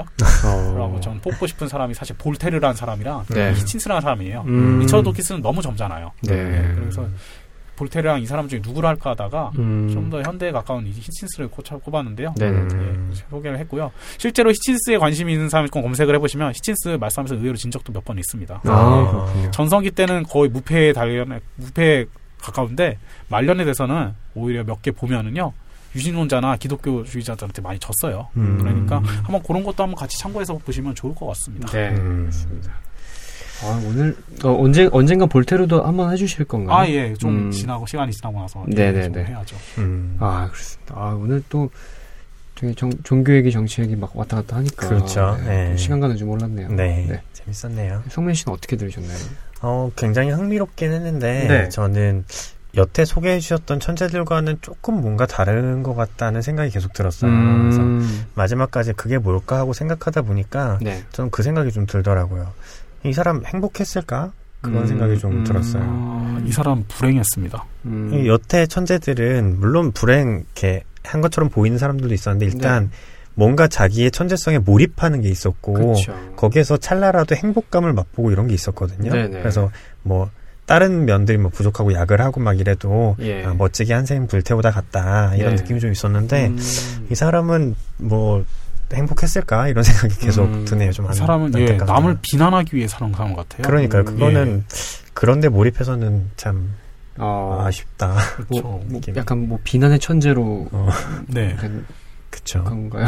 제가 오- 제가 오토바이인 거와 더불어서 안 좋은 예로 뽑은 겁니다. 이거. 음. 예, 제가 좋은 예만 사실 뽑고 싶긴 한데요. 네. 좀안 좋은 예 이 사람도 약간 반어적인 의미 천재라고 할 수 있죠. 사실 음. 그런 사람 별로 안 좋은 사람이에요. 그렇군요. 네, 예. 그렇군요. 일단 건강한 영향을 끼치지 않는 건 사실이잖아요. 음. 그렇죠. 본인이 아무리 옳다고 하더라도 네네. 예, 그렇습니다. 안 좋아합니다. 음. 우사인 볼트에 이어서 아, 네, 팀장님이 싫어하신답니다. 네. 그 저도 뭐 뭐랄까요 무신론자 리차드 도킨스와 더불어서 음. 이렇게 알고는 있었는데 음. 테레사 수녀 비판했다는 얘기 듣고 음. 아, 너무 갔구나 어. 정, 정신이 뭐 이런 생각도 드- 들었고요. 네. 좀 정말 그 호두 모두까기 인형이라고 하잖아요. 그렇죠. 그러니까 약간 그런 그런 느낌이 들었던 그쵸. 뭐 그런 천재가 아니었나 싶습니다. 저는 그 와중에, 어, 그 다윈이 인간의 네. 그 기원을 설명했고, 네, 아인슈타인이 우주의 기원을 설명했다 이런 얘기가 나오는데, 네. 아인슈타인 우주의 기원은 설명 안 했습니다. 네, 현재 어. 우주는 이제 빅뱅 우주론이 정설로 네. 받아들여지고 있는데, 네. 아인슈타인은 처음에 빅뱅 우주론을 못 받아들였어요. 음. 아인슈타인은 정상 상태 우주론이라고 네. 우주는 처음부터 이 모습이었고 팽창하지도 않고 수축하지도 않는다라는 걸 주장하기 위해서 우주상수 막 이런 걸 갖다 붙이면서 음. 했던 인물이고 네. 네 그래서 우주의 기원 같은 거 설명하지 않았습니다. 네, 아, 맞아요. 그렇군요. 네. 전혀. 네. 여러분 오래, 오래 기다리셨습니다. 네, 오랜만에 과학 방송 지금 나가고 있었고요. 네, 아까 연력학 제이법칙도 나왔었는데 아, 네. 오늘 전체적으로 뭐 과학 방송이 많이 등장하긴 했습니다. 네. 그렇습니다. 아, 그렇군요. 그또 모르시는 분들은 그냥 넘어갔을 수도 있는 부분인데 또- 네. 또, 짚어주시기도 했고 네. 그렇습니다. 네, 저는 개인적으로 역사 속 기이한 천재들이라기보다 그냥 역사 속 기이한 뭐 광인 정도일까요? 그런 느낌이 좀 들었는데, 음. 네, 뭐 오토바이닝과 더불어서 네. 악영향을 끼친 네. 그런 사람이 아니었나 싶습니다. 네. 이렇게 해서 역사 속 기이한 천재들까지 달려왔고요. 음. 22회도 어느덧 이렇게 마무리할 시간이 됐네요. 네. 팀장님, 네. 어떠셨나요? 아, 아쉬움이 많네요. 음, 예, 그렇군요. 진짜, 예, 좀 특이하게 준비하려고 했던 게 네. 약간 부족한 부분이 좀 있는 부분도 있어가지고 네네네. 좀 반성하게 되고요. 차후에는 음. 더잘 준비해서 네. 예, 만족스러운 방송할 수 있도록 하겠습니다. 아, 네, 음. 23회 기대하겠습니다. 네. 성민 씨는 어떠셨나요? 아, 저는 뭐 오늘도 변함없이 후끈후끈했고요. 네. 변함없이 즐거웠고. 네네. 새 코너도 굉장히 두근두근하고 네. 설레고 그랬는데 굉장히 또 좋은 시간이었던 것 같고 네네. 앞으로도 좋은 작품들 읽을 수 있을 것 같아서 좀 기대가 되고 네. 그런 시간이었습니다. 아, 그렇습니다. 음. 네, 22회. 저희 숫자 벌써 2가 두 번이나 됐네요. 음. 원래 이런 날은 투투라고 해서 중고등학교 때 친구들한테 220원씩 걷어가지고. 아이고, 네, 뭐 그렇게 저희, 22원은 아니군요. 네, 뭐 커플들끼리 떡볶이도 사 먹고 뭐 그랬던. 220원 모아서요? 네. 친구 많으셨구나. 제가 여기서 연식이 드러나는데. 뭐, 예, 아무튼 그랬던 그런 숫자인데 저희가 또 투투를 맞이하게 됐네요. 네. 23회 때 또 즐거운 마음으로 뵙도록 하겠습니다. 네. 네, 다들 수고하셨습니다. 수고하셨습니다.